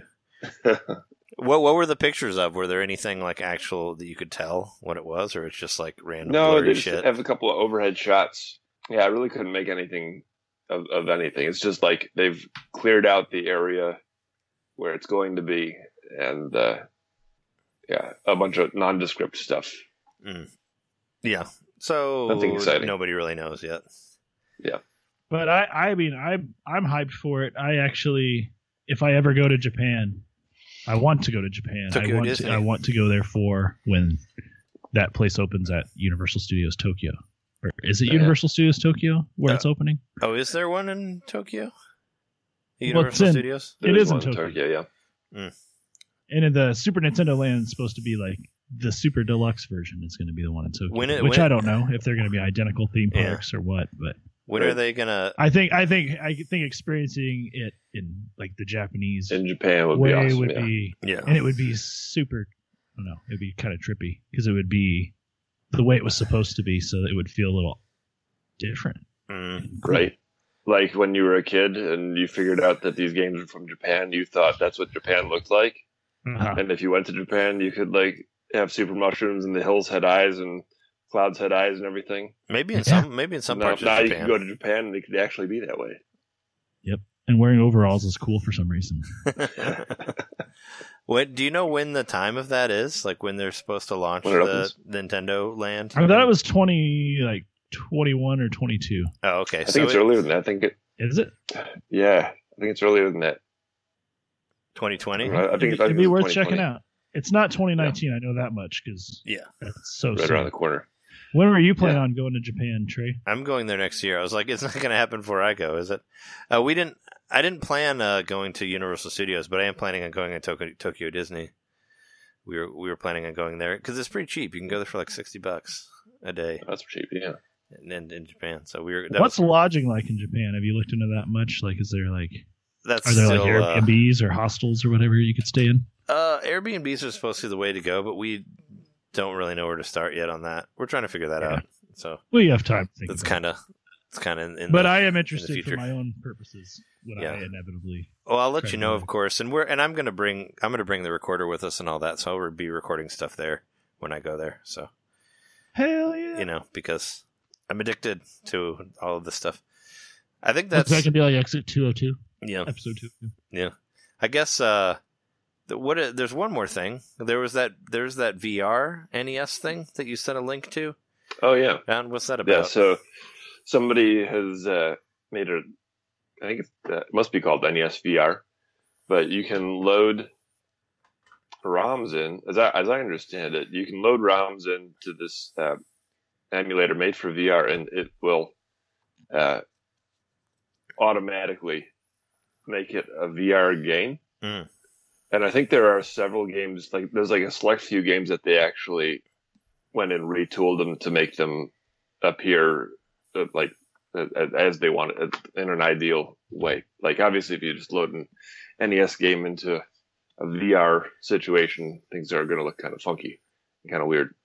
But um, yeah, so you can play NES games on your VR headset, which is pretty cool. I'm The way just thinking that of it as like, yeah. Oh, It's ahead. just basically like playing with a giant TV, right? That's just Yeah, it's, Yeah. it's like the way that it is. Um, it's like there's a hovering quote unquote TV screen, and then if you look, or you can look around the TV screen, you'll see some kind of basic background, like like for the Metroid game, it's just black. stars. Yeah, Mhm. So, um, but the TV screen, uh, the NES game is kind of three dimensional and pops out, so it looks like a diorama rather than just a flat game, That's kind of how I would visualize that working. Yeah. yeah. Mhm. which is pretty cool. So it lets you sort of like get a different view if you want to look down views. the scope on it, which you know that's been around for a while. Like when they've done like even before VR, but they've done like you know Super Mario Brothers in 3D, where it's the original Mario yeah. first level, hmm but they plotted it out in such a way that you can like rotate around it and look at it, look down and see all the way to the end of the level from the beginning and and stuff like that. That's kind of how I would visualize NES games being in VR.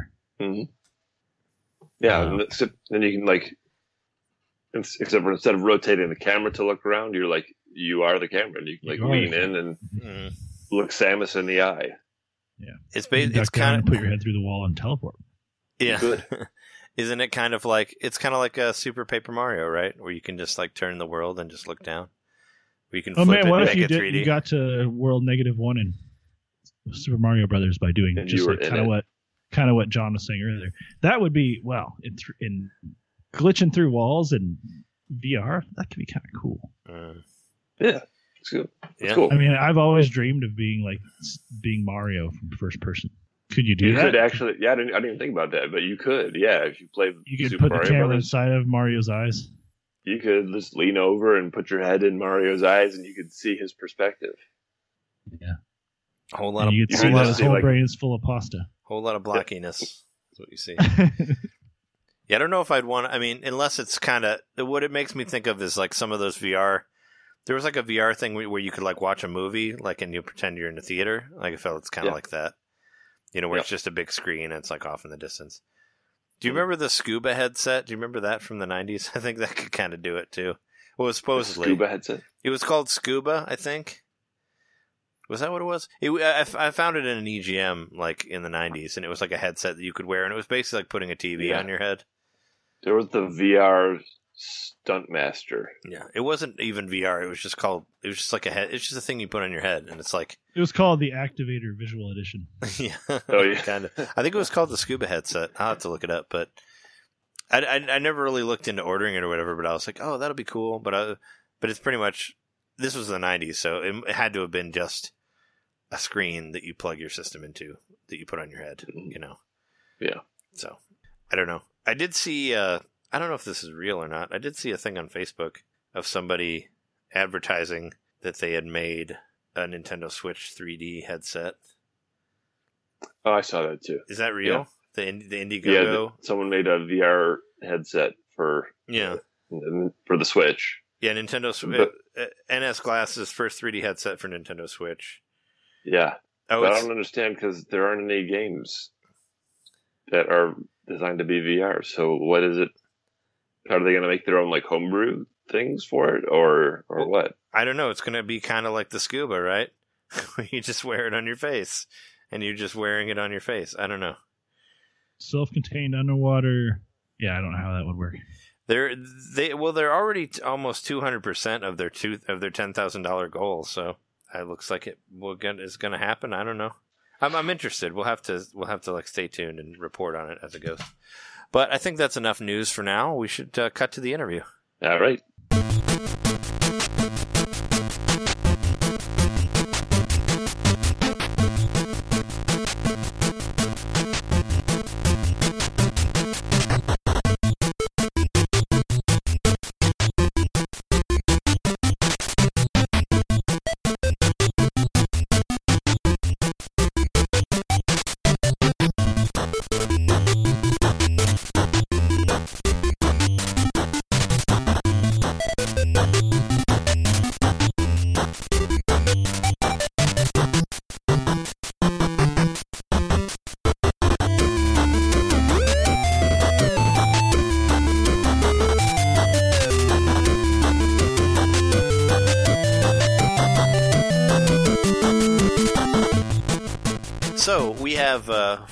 Well for our Halloween episode, we have Greg here from uh, Retrotainment. What's up, man? What's up, guys? How are you? How's it going? Welcome, Greg. Uh, I'm I'm doing great. Uh, it's it's nice to be on the show here. Yeah, for sure. Um, so uh, you just you were just at, at Portland, right? At the Portland uh, Retro Expo. Uh, how did that go? I mean, was were you guys? Um, I, I'm sure you're still showing uh, Haunted Halloween '85 and '86 there, right? Are you? Yeah, certainly. Especially this time of year, it just falls in line with uh, with the series being a Halloween series. So it's it's. I mean, aside from it being an outstanding convention in general, it really times out nicely for us with the Halloween series. For sure. No, I, I, I did, I did have somewhat of an interview with, uh, with Zach, um, Mhm. at the at the Midwest Gaming Classic, and I just listened to it today to make sure because I didn't want to overlap too much of what we talked about there. But he did, Sure. me- he did mention a little game called uh, Full Quiet. Were you? Is that? Do you have stuff like uh, close enough to? Um, I mean, do you have stuff that you're showing of that? I know you said uh, that it'd be done around fall. I don't know if you guys are on schedule with that or. Yeah, so uh, that was another big part of Portland for us was showcasing the demo of Full Quiet, uh, which is coming along nicely. Um, our initial plans were to release it sometime in the fall. We might have to push into early 2019.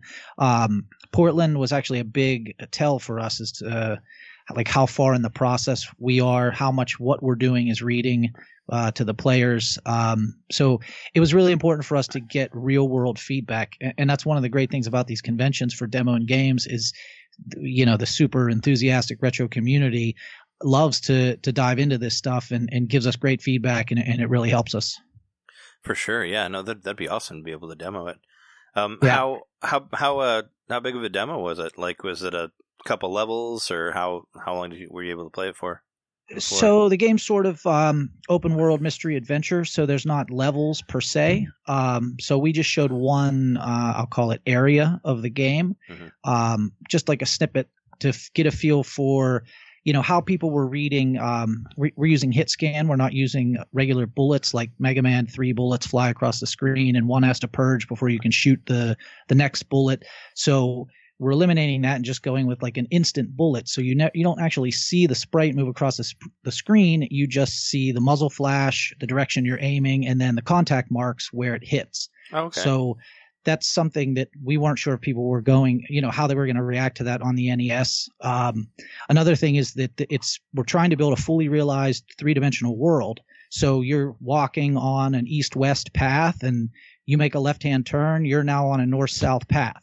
So was we you know we have like a little compass up in the corner and were people going to pay attention to the, their bearings and and what did they use to get around um, one of the things we found is that local cues are way more important than the bearing um, Hmm. like the compass in, in the top corner so just stuff like that it, it it really helps us uh, get a gauge for where we're at. Nice. Is is there a map in there as well? There will be. We didn't have it at the demo because we wanted to see if people could navigate successfully without the map. And uh, from the feedback we got, it went pretty well. So we're confident that once we drop the map in, that that should be the last thing we need.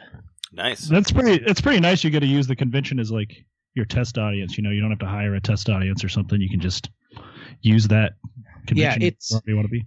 it's invaluable. Uh, although I will say, some people, uh, like some of our Kickstarter backers, um, they refuse to play it uh, because it's this mystery open world exploration game. So they were like, no, no, no, I. I appreciate it, but I want it. I want it that experience of when I'm going to play the game, uh, which I Oh. totally respect. Makes sense. So so they were like, "Hey, spoilers, man! I don't want to see any of that." Right, Pretty right, much. exactly. Yeah. But I don't most want the- beta. most of the people were were definitely into checking it out at least for a couple minutes just to get a feel for it and giving us you know some direct feedback For sure. So what's the what's the story of the game? Can you talk about that a little bit? yeah so uh, the main character wakes up one morning and he um, he finds his son is missing and there's these ominous footprints leading out the window um, and so he has to venture out into the woods and find out what took his son Got it. Okay.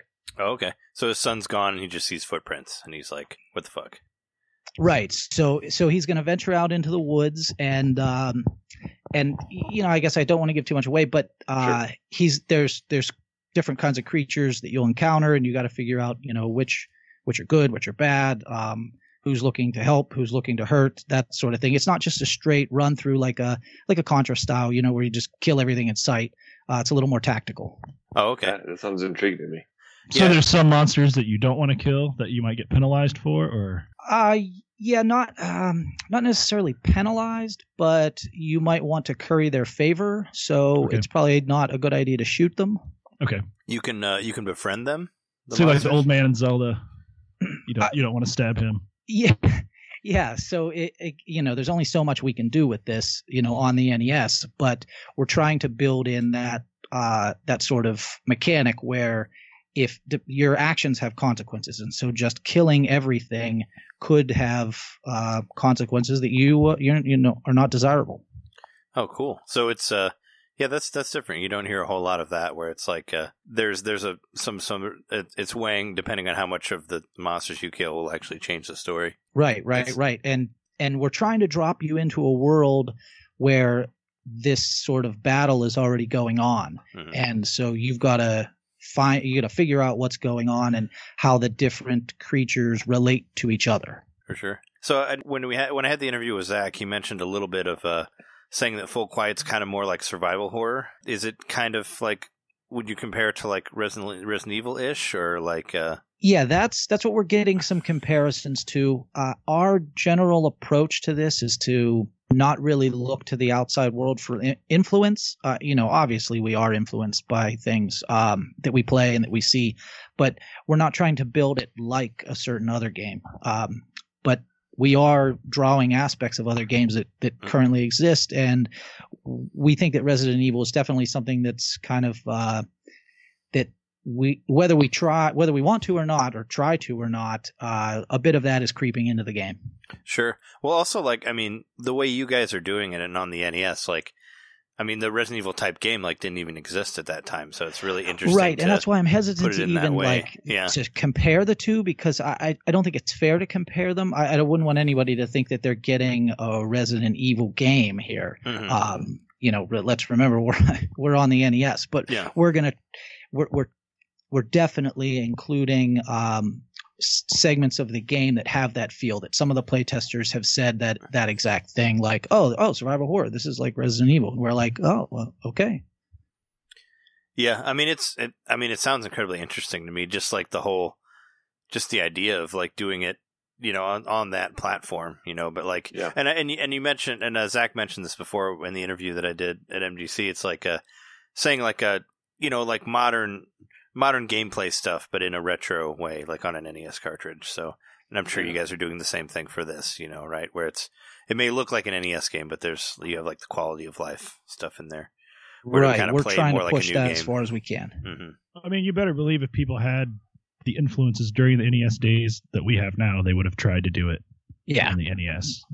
they would have tried to adapt things. I mean, I was thinking when you said Resident Evil, like um, they did do a Resident Evil on the Game Boy Color, so they Mhm. managed to squeeze Oh, it out there somehow.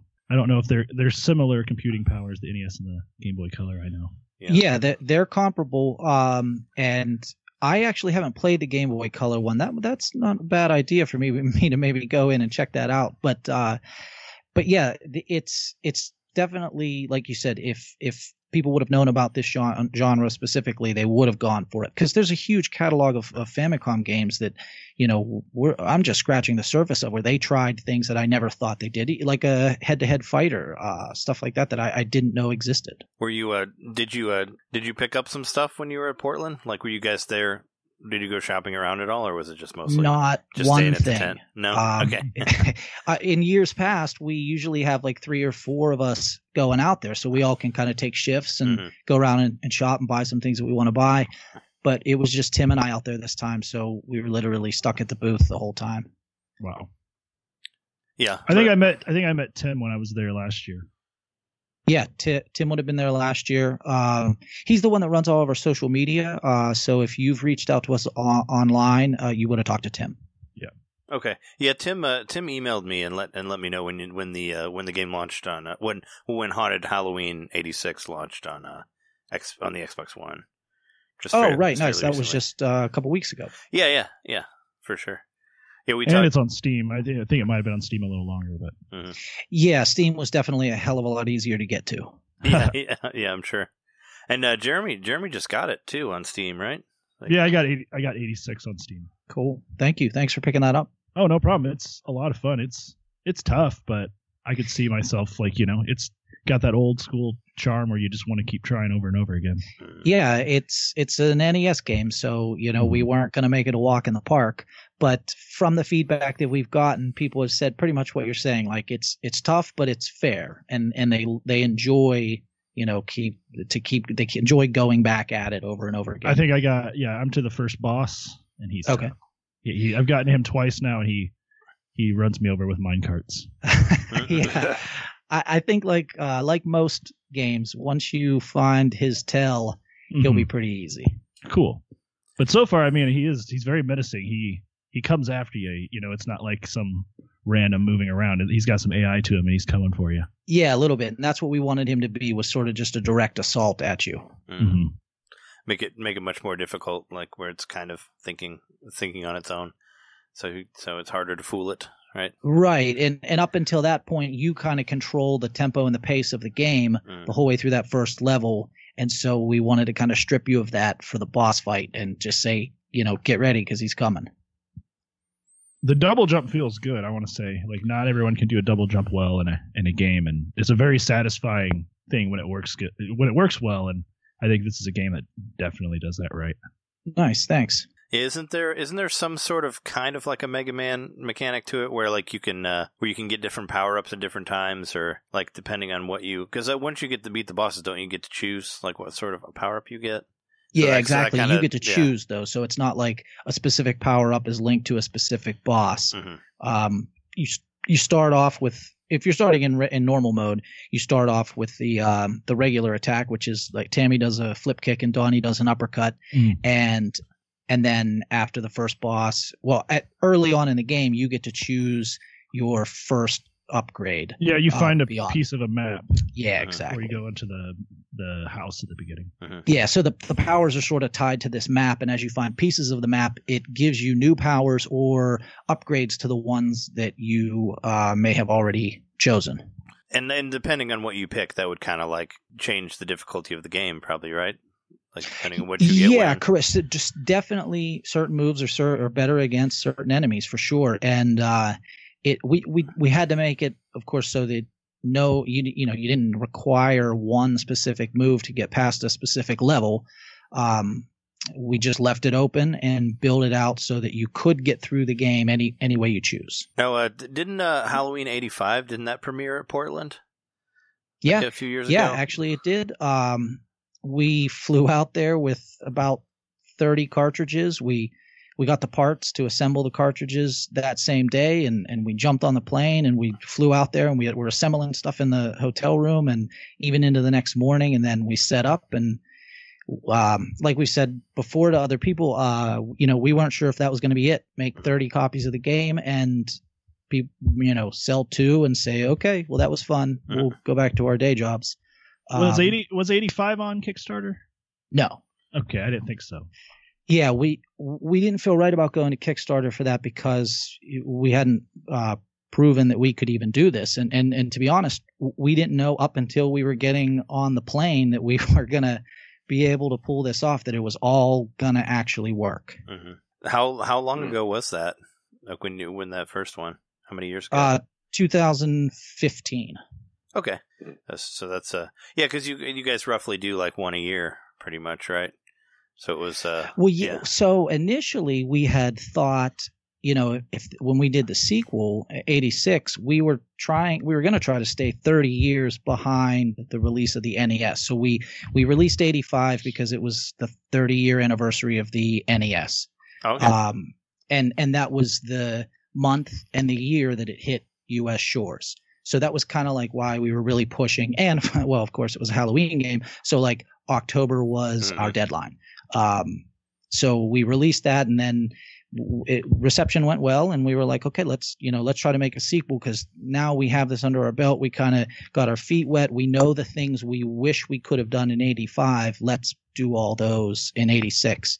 So we were gonna just kind of keep rolling, but after 86 we were just like exhausted and needed to take a break and wanted to kind of step away from the series a little bit and that's why we chose to go to go to full quiet for the next project mm. Greg, I'm, I'm wondering if you could talk a little bit about like how do you actually go about making a physical copy of an NES game in the year 2018? I have no idea like where to even. Well, you mean like that. the the parts for the cartridge itself Yeah, yeah, like all that stuff and the the casings and all that stuff.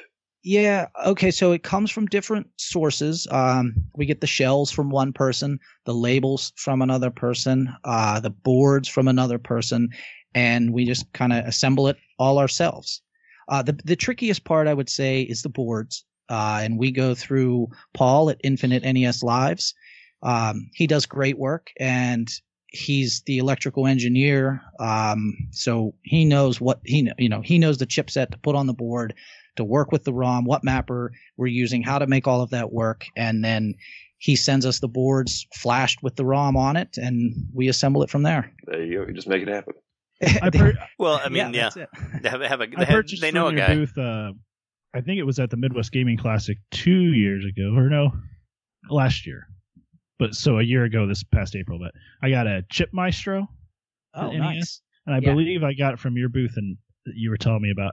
Well, someone it was probably Tim was telling me about how you know you have actually have to put those things together. You buy the parts, and Yeah, so that was um, that's a project we've been trying to get back off the ground. Uh, we sold out of them, and we it's it's just not that easy to keep that going. And with all the other things that we're doing, um, we're we're really trying. I, I get emails all the time about people wanting a chip maestro. So it, Mm. you're you're lucky that you have one. Um, oh, it's great. I love it. Because we just can't keep it's just really difficult i should say for us to keep it going. And as much as we want to um, it's just kind of hard to keep up with because it's not i don't know you know when you're using it there's no visual interface for it and that throws people for a loop. They're kind of not ready for what it actually is to be you know literally playing the the sound card of of the nes with a midi controller. So it's it's kind of counterintuitive in a way but once once you get it man is it a fun little thing to play around with Oh yeah. And for uh, for people who don't know, the Chip Maestro, you like you like hook a keyboard into it, and it plays, and it like basically plays through your TV, right? Like with the cartridge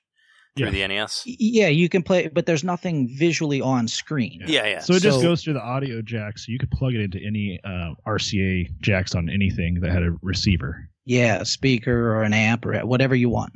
Mhm. Yeah, So one of my buddies actually DJs, and he has an NES in his rig and a chip maestro. So he's got all these expensive Nice. keyboards, you know, two thousand dollar keyboards, Uh, and a little NES sitting there, so he can jam on the uh, on a keyboard through the chip maestro and play some chip tunes in a set. yeah, I actually ended up buying the same. You guys had an Alesis Q25. Yep. And I, and that's the that's what I took. You know, I snapped a picture of it on the show floor before I decided to actually buy the thing. So later on, when I was consulting my photos, I was like, well, I should probably get this keyboard because I know for sure it's going to work. It's it's nice and simple. You pick them up for like fifty bucks or something. Yeah, it was cheap, Nice. too. Yeah, yeah. Yeah, I had no idea that chi- the uh, Chip Maestro was so rare. Like, uh, I know, yeah, I didn't know that it was, well, I, it I was was sought told after because I, and 'cause I not was on the fence about buying it, and you know, I thought it was one of the best sales pitches, if you know you even want to call it that. But uh, like I said, I think it was Tim who said, "Well, you- you're going to be able to sell this for what you pay for it easily."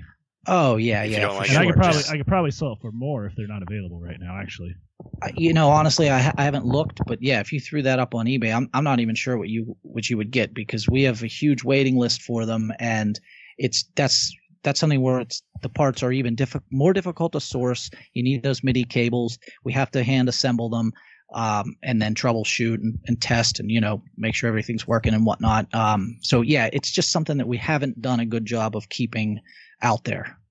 well, I'm sure Glad it's I a, bought it.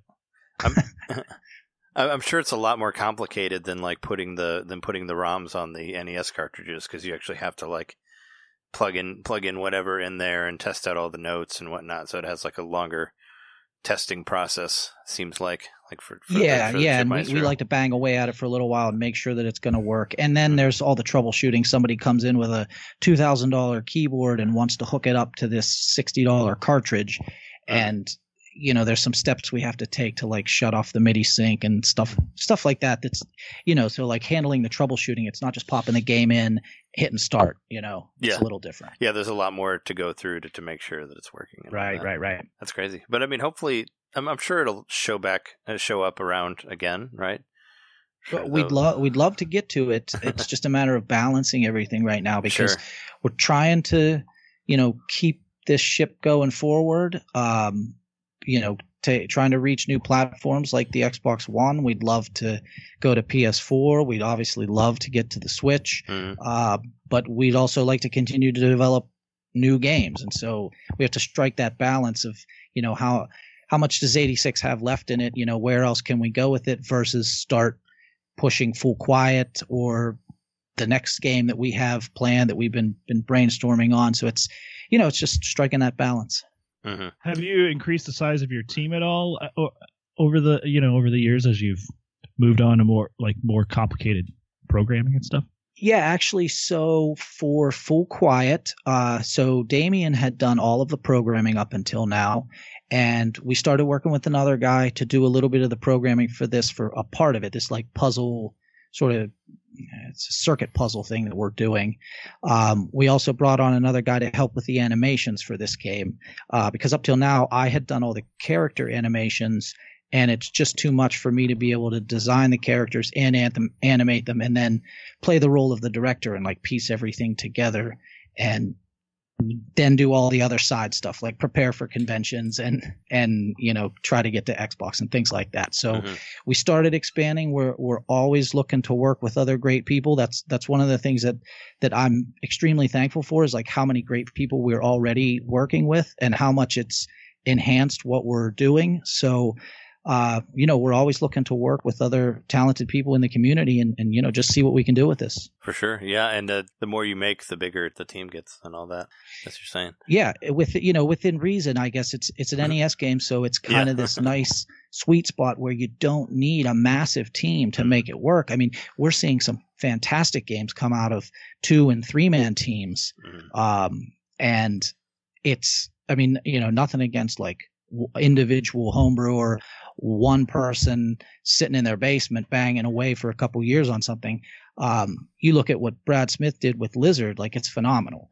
Uh, but you now we're seeing you know Twin Dragons and Micro Mages and, and just these games coming out that look so fantastic and, and play really well and um, we just feel like it's this sort of this new era of NES homebrew. Mhm.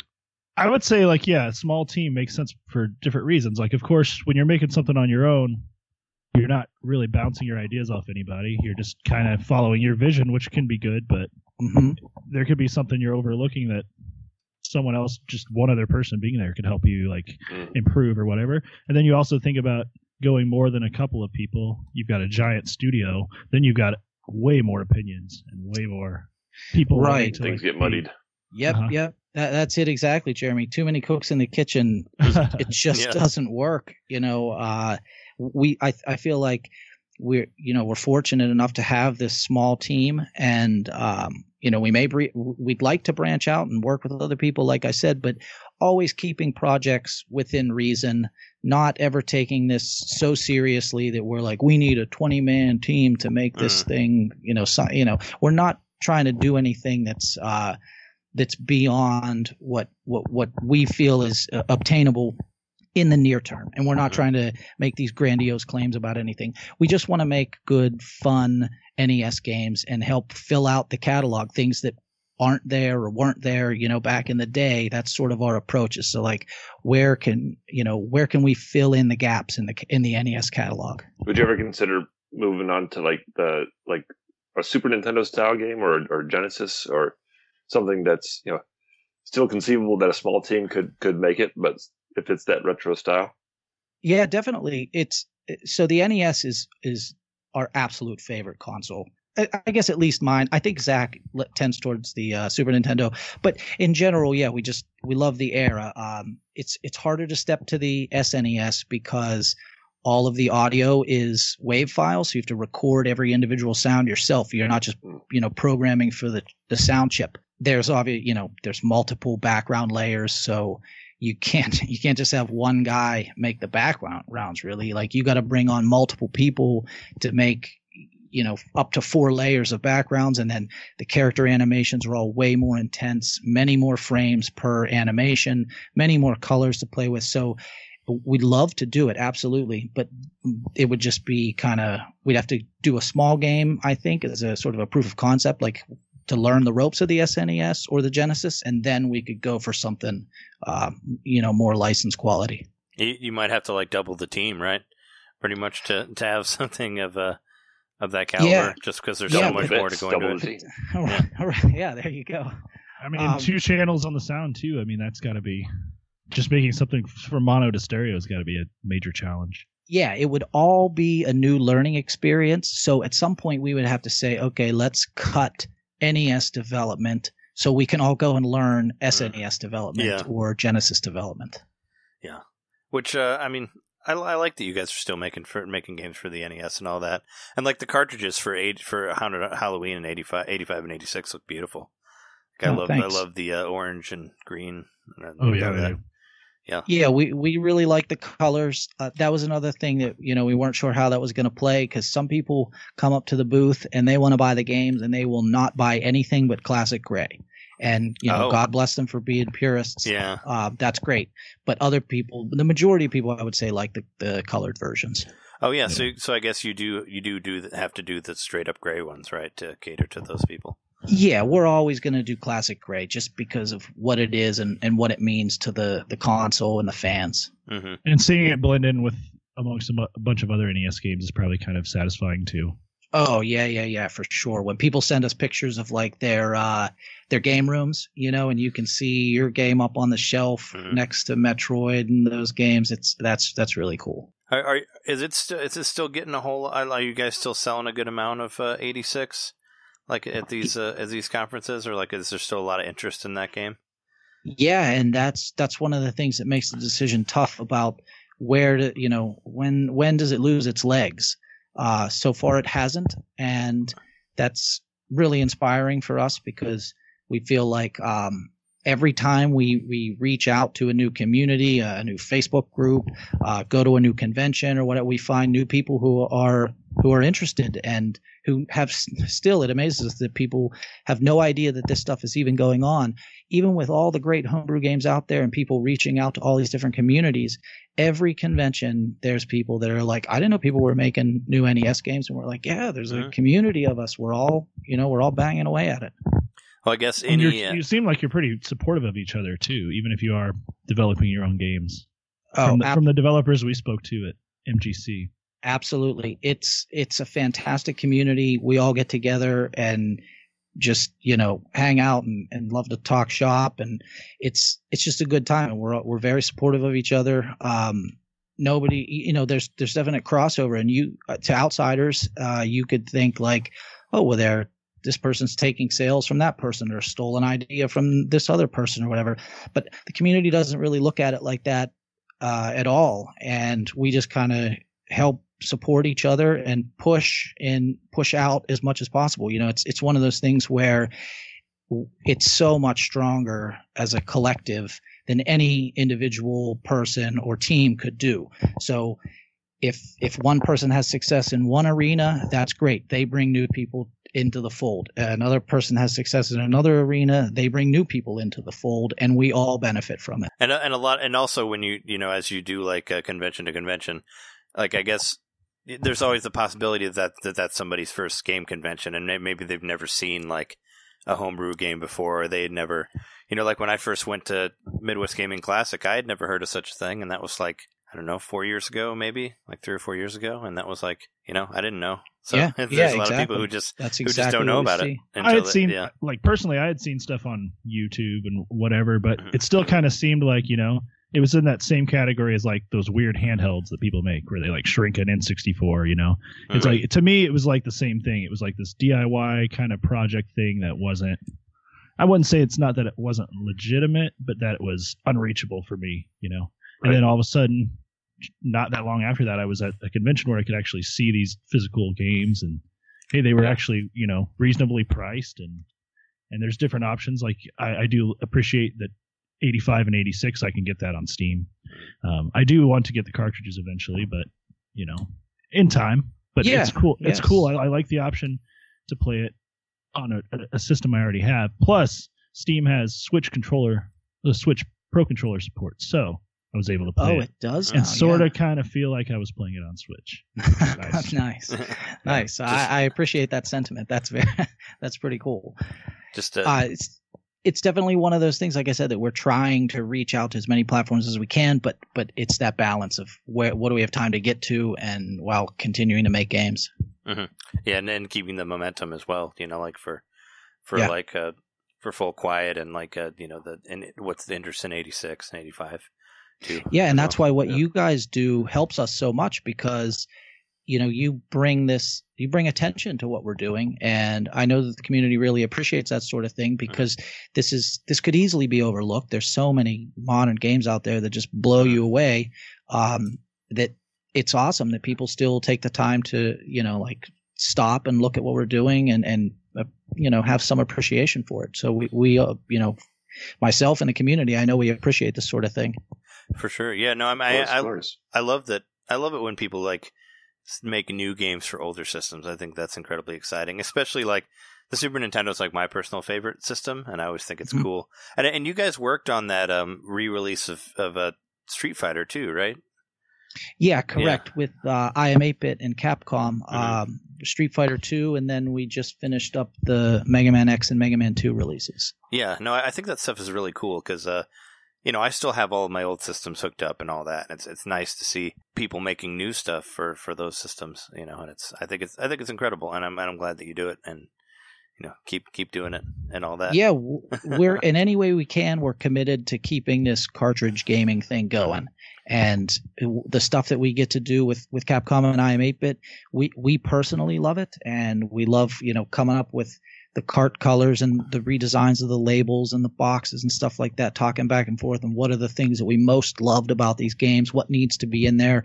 You know, we're trying to um, pay respect to what you know what we think are some of the quintessential games of different eras. And uh, you know, some people it's not for them. Um, it's it's a hundred dollars for a cartridge, and and that's just uh, not reasonable for some people. And you know that's understandable. But we put a hell of a lot of effort and love into these things. So we hope that the people who do get them uh, can see that and appreciate it. For sure. I normally ask this of all of our guests, and I, I we kind of jumped right into the game, so I didn't get to. What is what's your favorite Nintendo game, or I guess like what's your favorite NES game, since that's since that's your favorite system? Like uh, yeah, so time. that's definitely the better question is what's my favorite NES games because that's pretty much all I play. Yeah. Uh, so uh, Metroid has always stuck out as as one of the best games. Maniac Mansion, Mm, um, Rygar, and oh man, it's it's hard to to say which Mario game you like the best. Um, but I'm just going to go with Mario, the original Super Mario Brothers, because of how much time I wasted just breaking every block in the game I could looking for stuff. hmm Is uh, would you say that those games like had like a direct in- inspiration on uh, Haunted Halloween '85, or was that kind of just just trying Yeah. to fill a void where there wasn't Or there wasn't definitely like just sitting down and thinking like okay how you know what does a character do in a game? How, how high should they jump? How far? Um, what should gravity be like? What should the recoil be like? Uh, we definitely look to super mario brothers and rygar the most um, i would say for those for those things so Mm. some people think that's a little odd because we didn't look to the classic beat 'em ups like double dragon. Yeah, yeah. um, Mm. but that's not the type of game that we wanted to play. We wanted to really find a balance between platforming and and beat 'em up. So forcing the player to stop and engage an individual enemy um, didn't seem like the right approach. So we wanted to kind of have it uh, more like Rygar, where you can kill things if you want, but you can also play it as a platformer and just run through a lot of the game. And I think a lot, a lot of those beat 'em ups like are kind of notorious for having like really bad uh, platforming when they do. It's like it's like that awful bridge in like level three and Double Dragon that you can like never Oh, get yeah. across. You know, Yeah. it's so it's like that's definitely something that needs. It was a bridge too far. yeah, I mean, it was. I always hated that. that- that. was always like the breaking point, I guess, for that game. But It's nice to see- a combination of. Uh, that door that uh or that thing in Double Dragon where you go up and you get stuck in the ceiling or whatever. oh well, that's yeah, that's a whole other thing. But uh, but it, but yeah, it's nice that you guys are able to add the uh, the platforming to it. You know, so it makes it gives it a lot yeah, more. I've played, you more know, depth. I've played a decent amount of this game. Like I said, 80, uh, 86 especially, and you know, I played through it and got to the boss, and I was a little frustrated I had to run all through everything again. I mean, but that's old school. But then I realized I can just like speed run this, Mhm. and it actually was really fun because with that double jump, you kind of find yourself like finding out the patterns of when the bad guys are showing up and who do I want to fight to get a piece of candy corn because I need it, or do I just want to like keep going? And so it, I, actually ended up getting back to the boss pretty quickly because I understood the lay of the level at that point. Yeah, nice. And that's that's definitely something that we we tried to be strategic about, you know, where where and when do we force them to encounter some of the enemies and where can you like you said once you just learn the pattern, you fly right through it. Mm-hmm. Now, did the uh, now the idea for like uh, to make a Halloween game did that came did that come from like your own uh, I don't know from from liking like horror games and survival horror games and that type of thing or is it just kind of like No, it Like came from liking? Halloween. oh yeah okay Yeah. Uh I love I've always loved Halloween. Tim is an absolute nut Mhm. about Halloween and so there was that was the easiest part of the game development was like, okay, what's this game going to be about? Halloween. Halloween Okay. yeah Perfect. no Is no that uh, beneficial for your for your marketing? Do you find that it's cyclical? Like, are you getting calls from other podcasts left and right around October? Yeah, this is definitely the big time. Um, so it is good in that regard where we can have a big fall push. Uh, it does last through the holidays still, so that's really nice for us. But then in January, February, March, it's like, does anybody give a crap about a Halloween game? You know, some people do. It still sells, but it's not. It's not the time when we really want to, you know, push it. Um, so gotta get it- gotta get that that. Easter game going. yeah, yeah, just just fill in the holidays. You know, pick Yeah. one every uh, three months or so, and we'd be good. Easter can be haunted too. That's that's very true. I, I think you picked the best holiday because Halloween is great all year round. I, I mean, just think if you would have made like a Christmas game or something, like people might not want to play it all year, the, like That's for the true. whole year. At least I don't think I would. I mean, Halloween, I Unless think it is was like something you can bowling play I would whenever. all the time.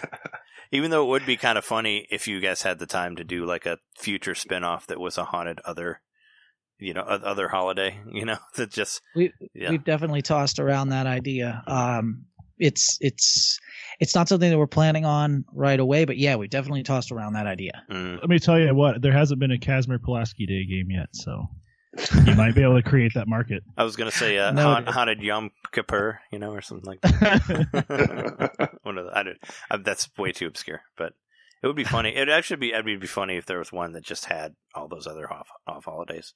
Each level a different different holiday. Starting off with Boxing Day, we'll, we'll start with that and go from there. Yeah, I mean, uh, what you know, can I hire you guys for ideas? sure. anytime, anytime. Let's pay us in NES cartridges. and we'll be happy. oh yeah, there you go. So uh, you guys, so you guys originally had a store, right? Uh, Cash and Culture. That's like where all this came from, correct? Correct. Uh, so Tim and I started that in, uh, geez, 2004, I guess. Um, and we we opened our first store, and it just kind of kept growing, and then we opened a couple others. Um, and we've fought the battle of retail for about 15 years now. Um, so it's weird for us because we're in this sort of transition where we have to focus on both things. Um, but we don't want one to detract from the other, obviously. Uh, that's our day job, and that's what we have to continue to do. But there is a lot of crossover. It definitely helps to have retro gamers come into the stores and, you know, be able to play the game and like give us feedback. Uh, that's cool. We can promote other homebrew games in the stores. That definitely helps um, because that's one of the things that unless you get out to these conventions, you can't really try out these other homebrew games. Mhm. So we try to stock as many as we can in the stores, and then if people want to come in and try them out, they they can uh, you know they can give them a go. And where was the store based out originally? Was the Uh, our stores are right around the Pittsburgh area. okay? Is that kind of Yeah, like I remember the interview. Yeah, I remember the trains in Haunted Halloween. What someone we were interviewing at MGC said those were inspired by the trains from Pittsburgh. Oh yeah, everything in the game is inspired by something locally. is that is that become like the claim to fame of the town? Then like that did you guys came out of that, or, or do they do they know? I mean, is it No, uh, it's we're it's certainly not big enough to be any sort of claim of any Steelers sort of Retrotainment. Yeah. well, I mean, it's. I think it's cool. I mean, if I Um, was from that town, I'd be like, yeah, "Hey, man, we get we got this def- game," you know. Uh, it's definitely something where, where, like I was saying, when um, early on, the easy decision to go for a Halloween game, um, the the next easiest thing was the settings because we we were like, okay, here's what we want to include: the mall that we grew up going to. You know, we want to include the fields that we know, that the housing, the the neighborhoods, the playground. You know, like all of that stuff stemmed from our our childhood and even into uh, present day. Yeah, I remember. Uh, I remember us talking about how good the train looked in that in that interview, or just like on any NES game and the way it moved. But yeah, oh, no, thanks. Yeah, uh, and that has a lot to do with Zach and his talents, um, and obviously Damien and his programming abilities. You know, we we were able to put in like small tile rotations in there to create the illusion of like speed lines and the track moving, Mhm. um, the parallaxing of the sky and and stuff like that. So that was definitely something we worked on real early. Um, Mhm. Not just because it's a classic in gaming, right? The train level, but Mhm. because we grew up next to trains and you know that was something we wanted to have in the game there's train tracks that lead right past Greengate Mall that's in the game so they had to be in there for sure. Yeah, I mean, create create what you know or where where you were where you grew up in. It's uh hmm adds Yeah. adds a lot more. You know, makes it feel more lived in when you when you see it. You know, and all that because it's actually a real place. You know, it's not. Don't they say stuff that's sort of what Miyamoto did with Zelda? That was like kind of based off his came from him house or playing whatever? around his garden when he was a kid. Yeah i heard something about like he he wanted to create that sense of exploration that he felt as a kid that's what was the inspiration for zelda like venturing off into the woods as a kid and Mhm. finding caves and stuff like that um that, that's what i heard I, I i could be totally wrong Mm. I heard Yeah. that too. Yeah. Yeah, uh, zach is the Sounds person to ask those kind of questions too yeah, sounds legit. So, um, I mean, I'm sure you guys have plans for like in a Halloween '87. Are you just gonna wait and see way the way uh, Full Quiet goes, and then kind of go from there? yeah, so we've already been planning the next uh, haunted game.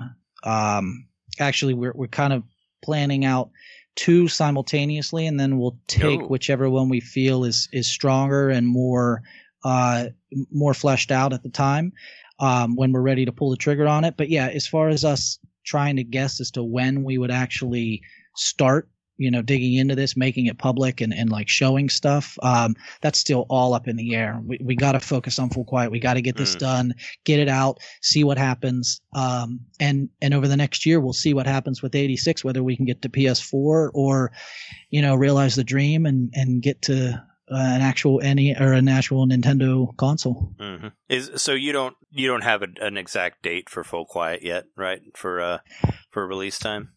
No, th- these. So we did PAX in September and just did uh, PRG, and that was the, the right amount of feedback that we needed. So over the next couple of weeks, we're really going to dig in and try to come up with um, a better estimate on when we can release because we've we've seen these ideas now uh, being played by people blindly and you know without us saying like coaching them through it uh, but to see what they do with you know as if they're sitting in their living room and no one's going to help them hmm and so far it, it's it's been really good. So unless we see something crazy over the next two months, um, w- we should be able to figure out a pretty good release date. Like I said, I, I I'm, I'm guessing it's going to push into 2019, Mhm. uh, but we don't want to let this get out of hand here. You know, we want to we want to finish this thing for sure. Sure. When when it releases, are you are you would you try to like uh, build it around uh, like certain convention or or does that always that just comes together later once you get an idea of like what Yeah, what I think that's- out and all that? That's just too um, it, it's it's too much for us to try to plan for around a convention. Mhm. I- that's that would be the smart thing to do and and if we had um if we had more time and, and a bigger budget and we could afford to do these sorts of things then yeah that that would be the smart thing to do for sure Mhm. but as of right now it's just a matter of getting this done for sure. And you, you guys, you guys go around pretty often, right? I'm sure you travel to a lot of the retro stuff. I mean, you, I mean, you've been in every one that I've been to, and it- and the and Jeremy as well. Like, the, do you guys do you guys go around to a lot of them aside from? Uh, I mean, you probably hit all the big ones. I just know of the uh, Portland and uh, Midwest and the Midwest And Gaming Pa- one PAX, right? and PAX. yeah, Yeah, we do um pax east pax west uh portland uh milwaukee and magfest those are the primary ones that we do but we really need like we've done too many games um and we really need to get out to some of these other retro gaming conventions it's just it's it's a lot you know to travel to pack up a van full of stuff and try to Mhm. get out there and spend the weekend you know doing this stuff um dr- driving 8 10 12 hours or flying across the country with limited amount of stuff that we could take and, and setting this up and you know it's Yeah. it's just it's it's time consuming and it's expensive and so we really just have to kind of pick and choose our battles Would Would you ever try to do like E3 or anything like that, like the indie, like the indie side of that? I went to E3 for the first time this year, this past summer. Um, it was actually very encouraging. I, I never dreamed that we would be able to do something like that. From, from but from what I saw there, I don't see any reason why we couldn't go at it. Mhm. Um, especially if we could get some sort of uh, collective of of of, Yeah. of homebrew games. You know, I wouldn't want to just go out there with one game. I'd rather go out there with with a catalog of game games or some other tech, the chip maestro, some new things that the community is kind of working on. Um, you know, something like that to kind of give it a little more oomph. Yeah, my friend and I actually went there. We had a table at Indiecade, which I'm not sure if you're. Are you familiar with Indiecade at all? Yeah, yeah. Yeah, so yeah, my friend had a concept for a game called Max Duo, and you know we just got the table and, and we presented. Um, it was it was a remarkable experience. Um, Nice. so there's definitely there's there's avenues for for independent games at E3. Mm. You know, Yeah, if we could get into that Indiecade, that would be spectacular. That that would be much much more reasonable for us because trying Yeah. to get a single booth on our own would just be ugh, that, that'd be a Well, nightmare. like our, like our table, you know, like we we we we went with a concept, not even a, a playable demo or anything, and we Oh, were wow. seated right next to uh, the guys who are doing Replicade, those little mini, Mhm. those awesome arcade cabinet. yeah, I saw them this year. hmm And then we were also around the corner, uh, like two tables over from Polymega, which they had a playable, you know, obviously a complete version of, of, of their, their console. Yeah. And here we were. We, I was I was so inspired by that that they took us in just from a concept and let us sit next to these guys and the people that were walking by. You know, it's uh, Peer Schneider from IGN. Um, we actually had a, a sit down with the head of development for for Vibe for Vive for the Wow. Vive headset. Um, Damn. and all from that opportunity, just sitting with Indiecade. So I, I can't, you know, thank them enough. I think Mhm. they were just a great avenue for for us, for Yeah, our little idea, for his little, my friend's little idea. yeah, it's a great thing that what they do to, like you're saying, to get people that otherwise have no means of getting to a convention like E3 and getting them Yeah. on the floor. Mhm. Mhm. Yeah, and he didn't even have a he didn't even have a game, and you guys have uh you guys have multiple games, so it's Yeah, like, uh, exactly. I mean, it seems like it seems like a pretty easy, good avenue to get to get in on that if you chose to to represent in that way. And I'm sure, like for when when some of the releases start start coming to like the to like the regular modern consoles, that would be that would probably the move be the move for that, I guess. Yeah, But- that would definitely help. But uh, yeah, I can't. Uh, I, I you know, I hope I hope you guys make it. Hope you guys make it to the Switch. Um, I, I could see it doing really well on that. You know, it seems like a exactly. Well, it seems like the eShops have pretty been doing pretty good for most people there, but especially like to see like, and I think the Xbox One that was the first time uh, a homebrew game had made it to like a to like current generation, right? As a like Uh, you, you guys are the wow. first, right? That made that made it to the uh, to the modern uh, internet shop. I, I guess for uh, yeah for um for NES homebrew, I would say definitely. I'm not sure if other homebrew games have made it there. Uh, maybe like a Dreamcast homebrew or something like that. Um, but yeah, I, I think for NES that that uh, that we would be the first. Um, and again, that's that's one of the things that you know we we love to try to do because then that sheds light on what's going on here with the NES community, and and hopefully people play that game and say, oh, people are making new NES games uh, that are pretty solid. I'm going to see what else is out there. Yeah, for sure, and that'll that'll turn them on to uh, yeah, to look at everything else, you know, yeah, as well. oh, that's that's the plan for sure. And and some of the people who make those, uh, like uh, I'm sure you know, you know Jeffrey Wittenhagen, right? Oh yeah, Yeah, well, he was like actually one of our very first guests, like Oh, way back when. I met him at uh, this arcade expo thing in Chicago. But uh, I know that like his book, like his NES book, like he puts like your games in there as well, and I, I think that's I think that's really cool. Like to put yeah, that that's in the- very nice to be included in, in those Yeah. sorts of things. He is a hell of a mouthpiece for the NES homebrew community. I mean, he, Yes. he really, really digs in to these games and really appreciates them. Yeah, I think that was about might have been one of the first times I had heard about it. Aside from, even though I, I think I, I think I saw it first time at, at, at MGC, but but he did did talk at great lengths about it, and it's I like that it was included in the in his complete NES book as like an official game and all that. you know, Yeah, which which yeah. should be, of course, because it's a NES cartridge. No. I had a fun question I wanted to ask, or he's kind Yeah. of like a little bit out there. Um, so recently I figured out how to add games to my SNES Classic. Yeah. I was wondering if any of you had put Haunted Halloween on the NES Classic. Uh, I have not. Uh, I don't know. Nobody has reached out to us letting us know whether they've done it or not either. So- But if you hear from hear about that, please let me know. I'd love to know if that works. Yeah, that'd be kind of fun to see. Yeah. Oh, that'd be yeah. Wow, that'd be really awesome. yeah, I mean, if you have the if you have the ROM, I'm sure it's pretty pretty pretty easy. I don't know, I haven't hacked mine yet, but I heard it's It would have to do. be in the NES ROM, which I'm sure it is on the NES cartridges, but I probably can't take my file from Steam and try to do that. Mm. Yeah, I don't know what kind of mappers they have for the NES Classic. Um, do they have Castlevania three on there? No, You know, it's not so. on there, but I think you can put it on there.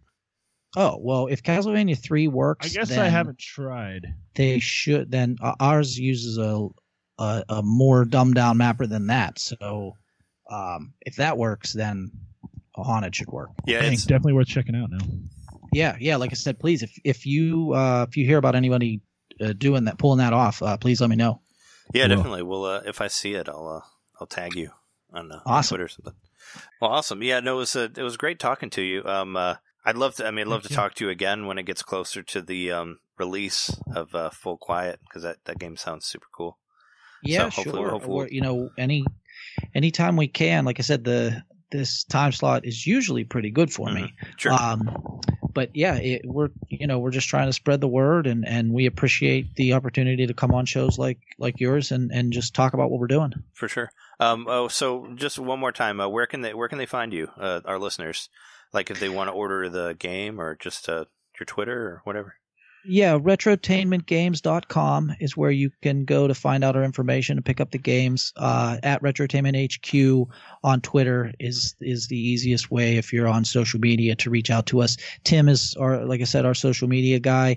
Um, he tries to respond as quickly as possible to all questions or if you're playing through the game and you want tips or anything like that you know reach out or or if you want to give us feedback if if you, you like what we're doing or if you think it sucks please you know let us know if you think it sucks just try to let us know why It'd be, yeah, don't don't be a dick on Twitter. Be about that. If you- if you- feedback. yeah, yeah that's all we ask right yeah don't don't be dicks. Yeah no and i'll definitely put uh links to to that in the in the um details of the podcast. So if you look at Cool. that you you should be able to find it. And i'll tag you for sure as well on the twitter. Awesome. Th- yeah thanks a lot guys. I totally All right, cool. appreciate this. Yeah thank thank It you very cool much for talking talking to you. to us. Yeah and uh well hopefully we'll see you again soon at whatever the next uh, convention is. We'll, we'll be at mgc for sure. Yeah definitely. We'll, well i'll be yeah jeremy and i will be there for sure. Nice. So cool. All right thanks thanks man Okay, Thanks see you guys. All right. See you later. See you later. And uh, you can you can find us at NintendoMainPodcast.com. Uh, we've been your hosts. I'm Trey Johnson, I'm Jerry Mikowski. John Litter. and that's been our haunted Halloween episode, whatever number it is, 144, I believe. Um, you know, you can find our, you can find videos and stuff of us. YouTube.com slash Fingmater, F-I-N-G-M-A-T-E-R. You can also find uh, our streams at twitch.tv slash Nintendo Main Podcast or twitch.tv slash JMaxStack, right? Yep. So Same as my Twitter. you can check check those out. It's Jeremy's Twitter as well, and uh, you know at underscore or at Nintendo underscore domain. That's my Twitter as well. You can you can see all of our fun stuff. If you want to know like when the podcast posts, that's where it gets posted first. And also there's stuff up there about whenever we add new YouTube videos and stuff like that. Then of course we do streams every Friday night, so you can come hang out and see those. And I try to do streams most of the time, fairly late in the night, early in the morning. So you can check out those late night streams as well. I'm trying to do, still trying to do some more of these Halloween ones before before the month is over. So check that out. And, uh, you know, email us at NintendoMainPodcast at gmail.com. We love your emails and we'll totally read them on the show if you write them to us. Or if you want to put some sort of crazy long comment on our YouTube channel, we'll read that too. So, so go and do that and we will make you famous on the show. Anyway, thank, you. Thanks for listening. We'll see you next week. See you.